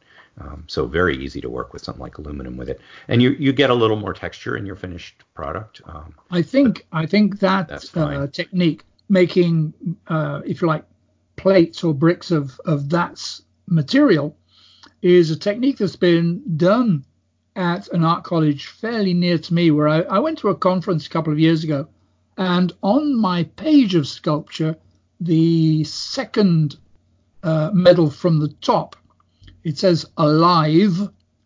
That is actually cast iron, and it was reverse carved into uh, a plate. Um, the rear of the plates had all been prepared in advance, and we were able to just carve into um, the front face of the plate. And then groups of them were, were cast together in molten iron, and it's, it's rather wonderful material to work with. Yeah, it is. Wild. And the resin bonded SAM, all you really need is like an old cement mixer and you know buy the right chemicals and in foundry sand. You you mix it up in the cement mixer and you know make simple wooden box molds. And yep. it it's often a, simply a two part mold that you can take your positive and just literally press it into this stuff and press the top piece down and let it let it harden up and then take it apart. You've got your two part mold and you can get more complicated than that, of course, um, but it usually pays with this type of work to make things out of more than one piece. The idea of making monolithic metal sculpture uh, from casting it just makes things harder and harder. Um, that's what the big companies do. They'll make a million parts and weld them together um, yep. rather than dealing with you know one monolithic crazy thing like uh, when Benvenuto Cellini was famous for uh-huh. some giant horseman sculpture that he made that was so huge that he used up his entire supply of metal and ended up having to throw all his his family dinnerware into the to finish the pour because he wouldn't have succeeded and he couldn't afford to do it twice. So, but yeah, it's better to mix things out of smaller parts when you can. Yeah, Hey, do you guys have any plans, either of you, to cast some cameras or camera parts? Well, I didn't until this conversation. and I've already cast one camera part already, which we the, discussed the rail. Earlier. Yeah. The rail. Uh, but I've no plans to do any others. I mean, this, this is the thing. I don't know what I'm going to do next in terms of the next camera. Um, but when it happens, I could use a range of techniques that I've picked up over the years. So I have uh, I have been wanting to make a steel camera for a while, and I finally thought of a reason to make one, which is I want to make a camera that is designed to be submerged in a shallow stream or river, pointing up through the through the water surface. Um, so it has to be heavy and waterproof. Uh, and it could be a very simple camera, but I'd like to put a decent lens uh, behind a waterproof window. And so that it will be heavy, it'll sink to the bottom and, and sit perfectly still in the current and allow the uh, water to become the, the filter or lens for, for the image. Wow. So there's an excuse to use welding to make a camera. yeah. Sandeha, do you do you do any welding? I I don't. I I've done bits in the past uh, silver solder brazing.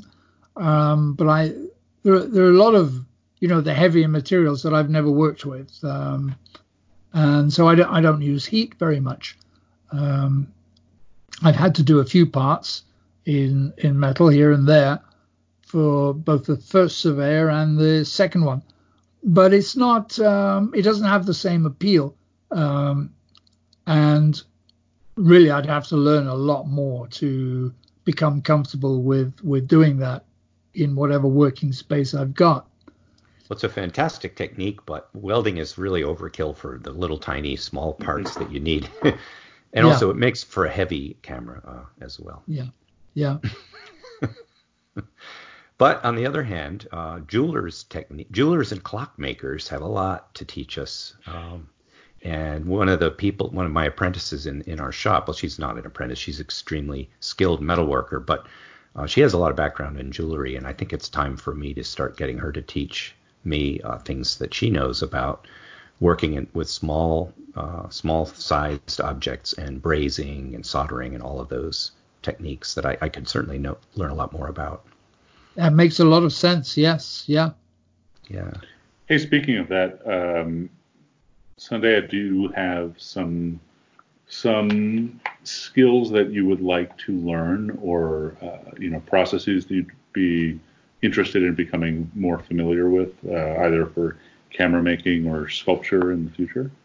Um, to be honest, no, because as far as sculpture is concerned, what I've learned is that sometimes it's best to pass the work on to other people to do it for you.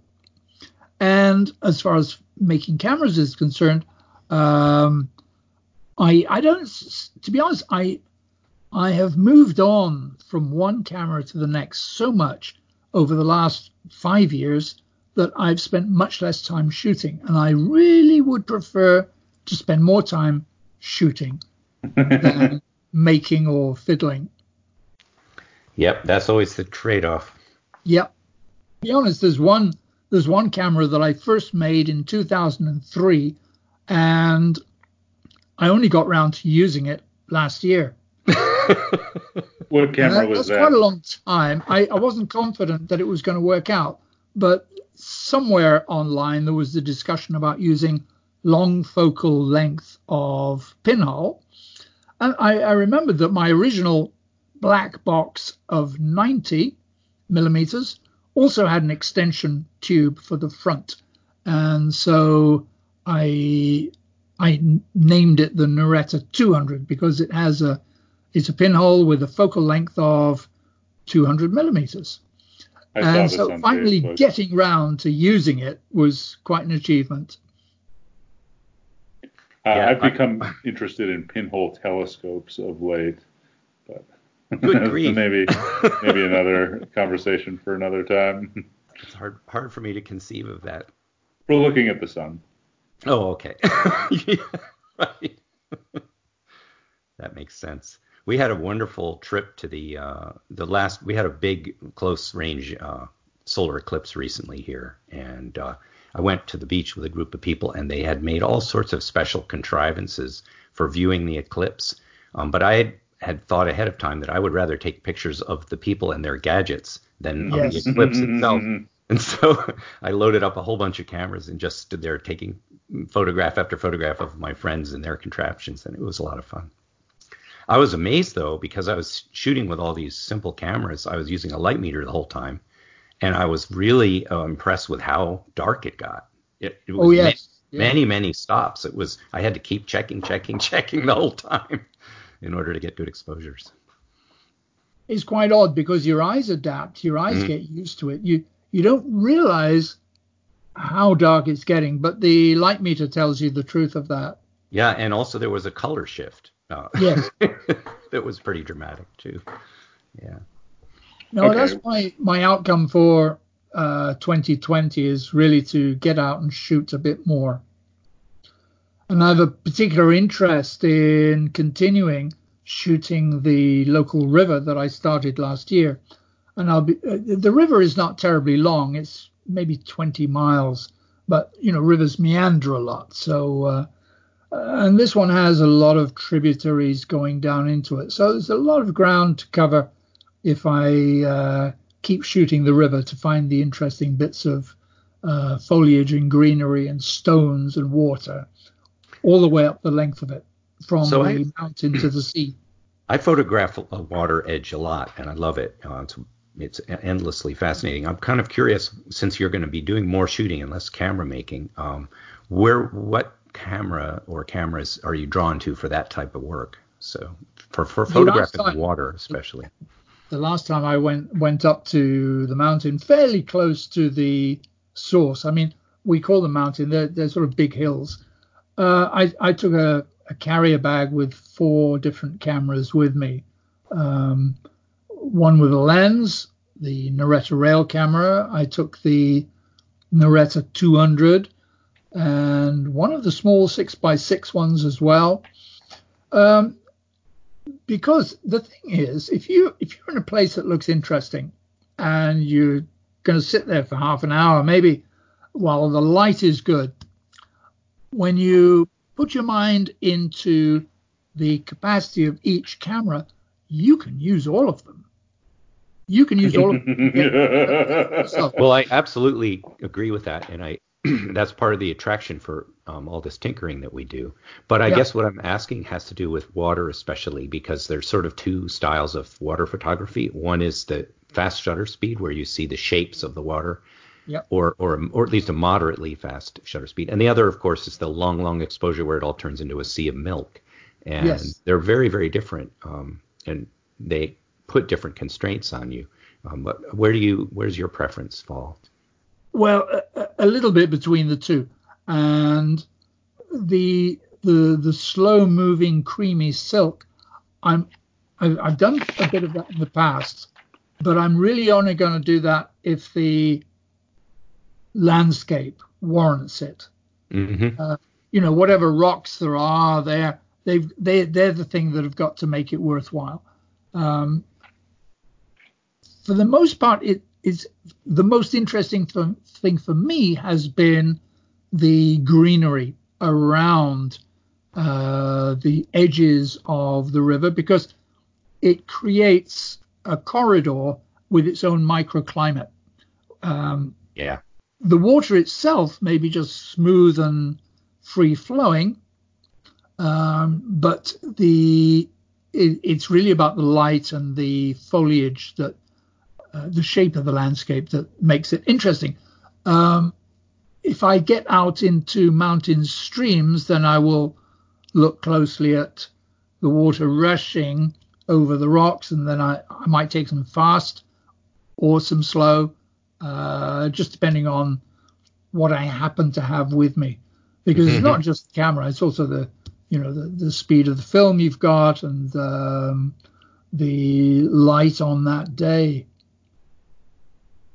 Yeah, so I find that very often I, I, care about reflections and I care about the gestures that are made by the water, if there's any current or, or rippling. Yeah. And so mm-hmm. those things, not necessarily a very fast shutter speed, but enough that you can still see what's going on, uh, really appeals to me. and so that can really kind of drive what you're doing. Um, yeah. It's obviously not, you know, paper negative territory. You've got to have some speed and, and uh, mm.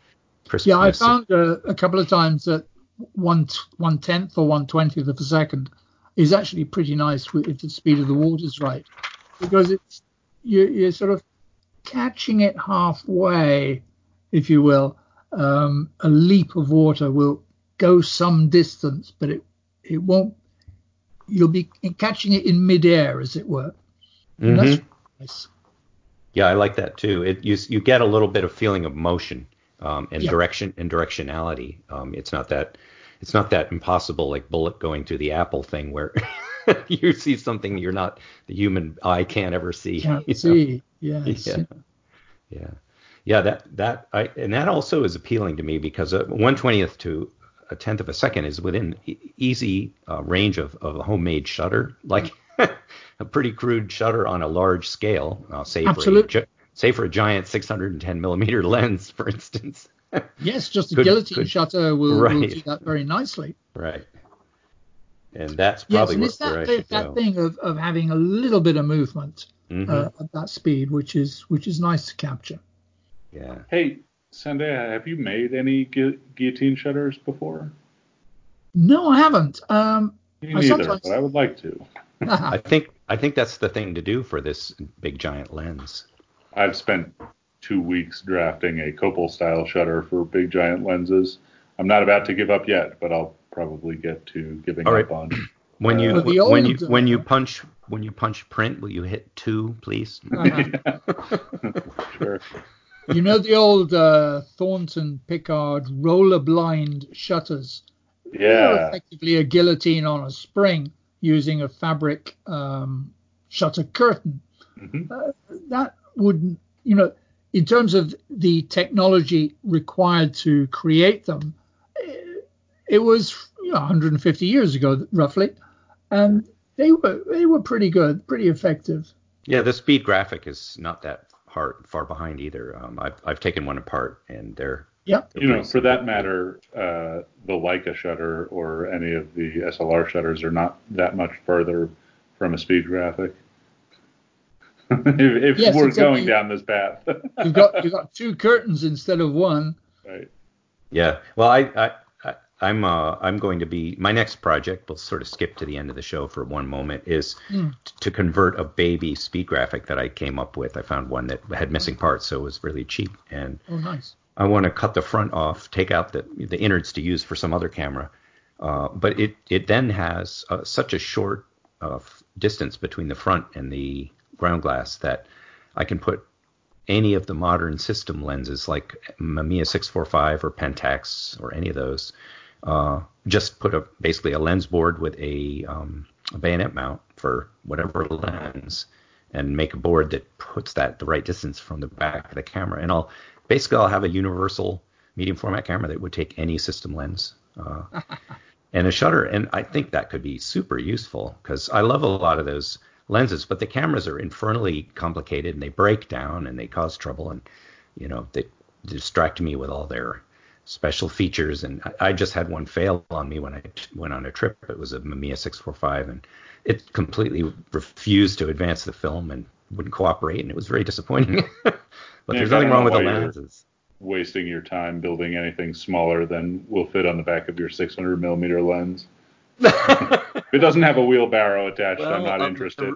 The- no, the reason is because I do still like hiking in the mountains, and uh, there's a limit to what I'm willing to push up a mountainside. Yes. Yeah. Yeah. Yeah.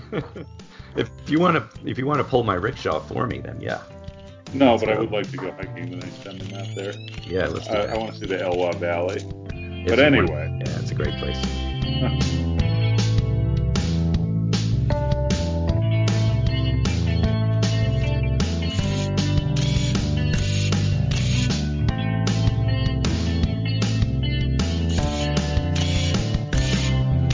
So uh, this has been a really great discussion, and I really don't want to stop, but I think we're out of time. Um, and we've covered a lot of what we hope to cover, at least, you know, started talking about these things, but um, I hope we get another chance to talk. Uh, I, I really love the way uh, cameras are put together and, and the way they roll into making images. Um, so they're not just pretty cameras, but they, they're effective tools. Um, they really appeal to me and have got me all excited about getting back to work on some of my own projects. Um, so, what are you? Are, is there something that um, you're looking forward to building next, or a project? I know you want to photograph the river, um, but is there is there another camera in the works? There is no other camera in the works at the moment. I've got to get to grips with the cameras I have and the new technique with paper negatives uh, using larger size. So I'm really excited for that. I um I am looking forward to that. And the, the the other thing is getting out more. As you know, we've just come out of January, and the light is starting to come back. We've got a terrible storm at the moment, but um, as we head towards March and April, I'm more excited to be getting out of the workshop than staying in it. And I'm sure that over the time, those times when I am in the workshop, I'll be doing work for other people. Uh, you know, sometimes little repairs and servicing, uh, sometimes making a few bellows for people, uh, because that, you know, it's it's kind of constant. So Yeah. I'm going to be I could- maximizing my time outside of the studio.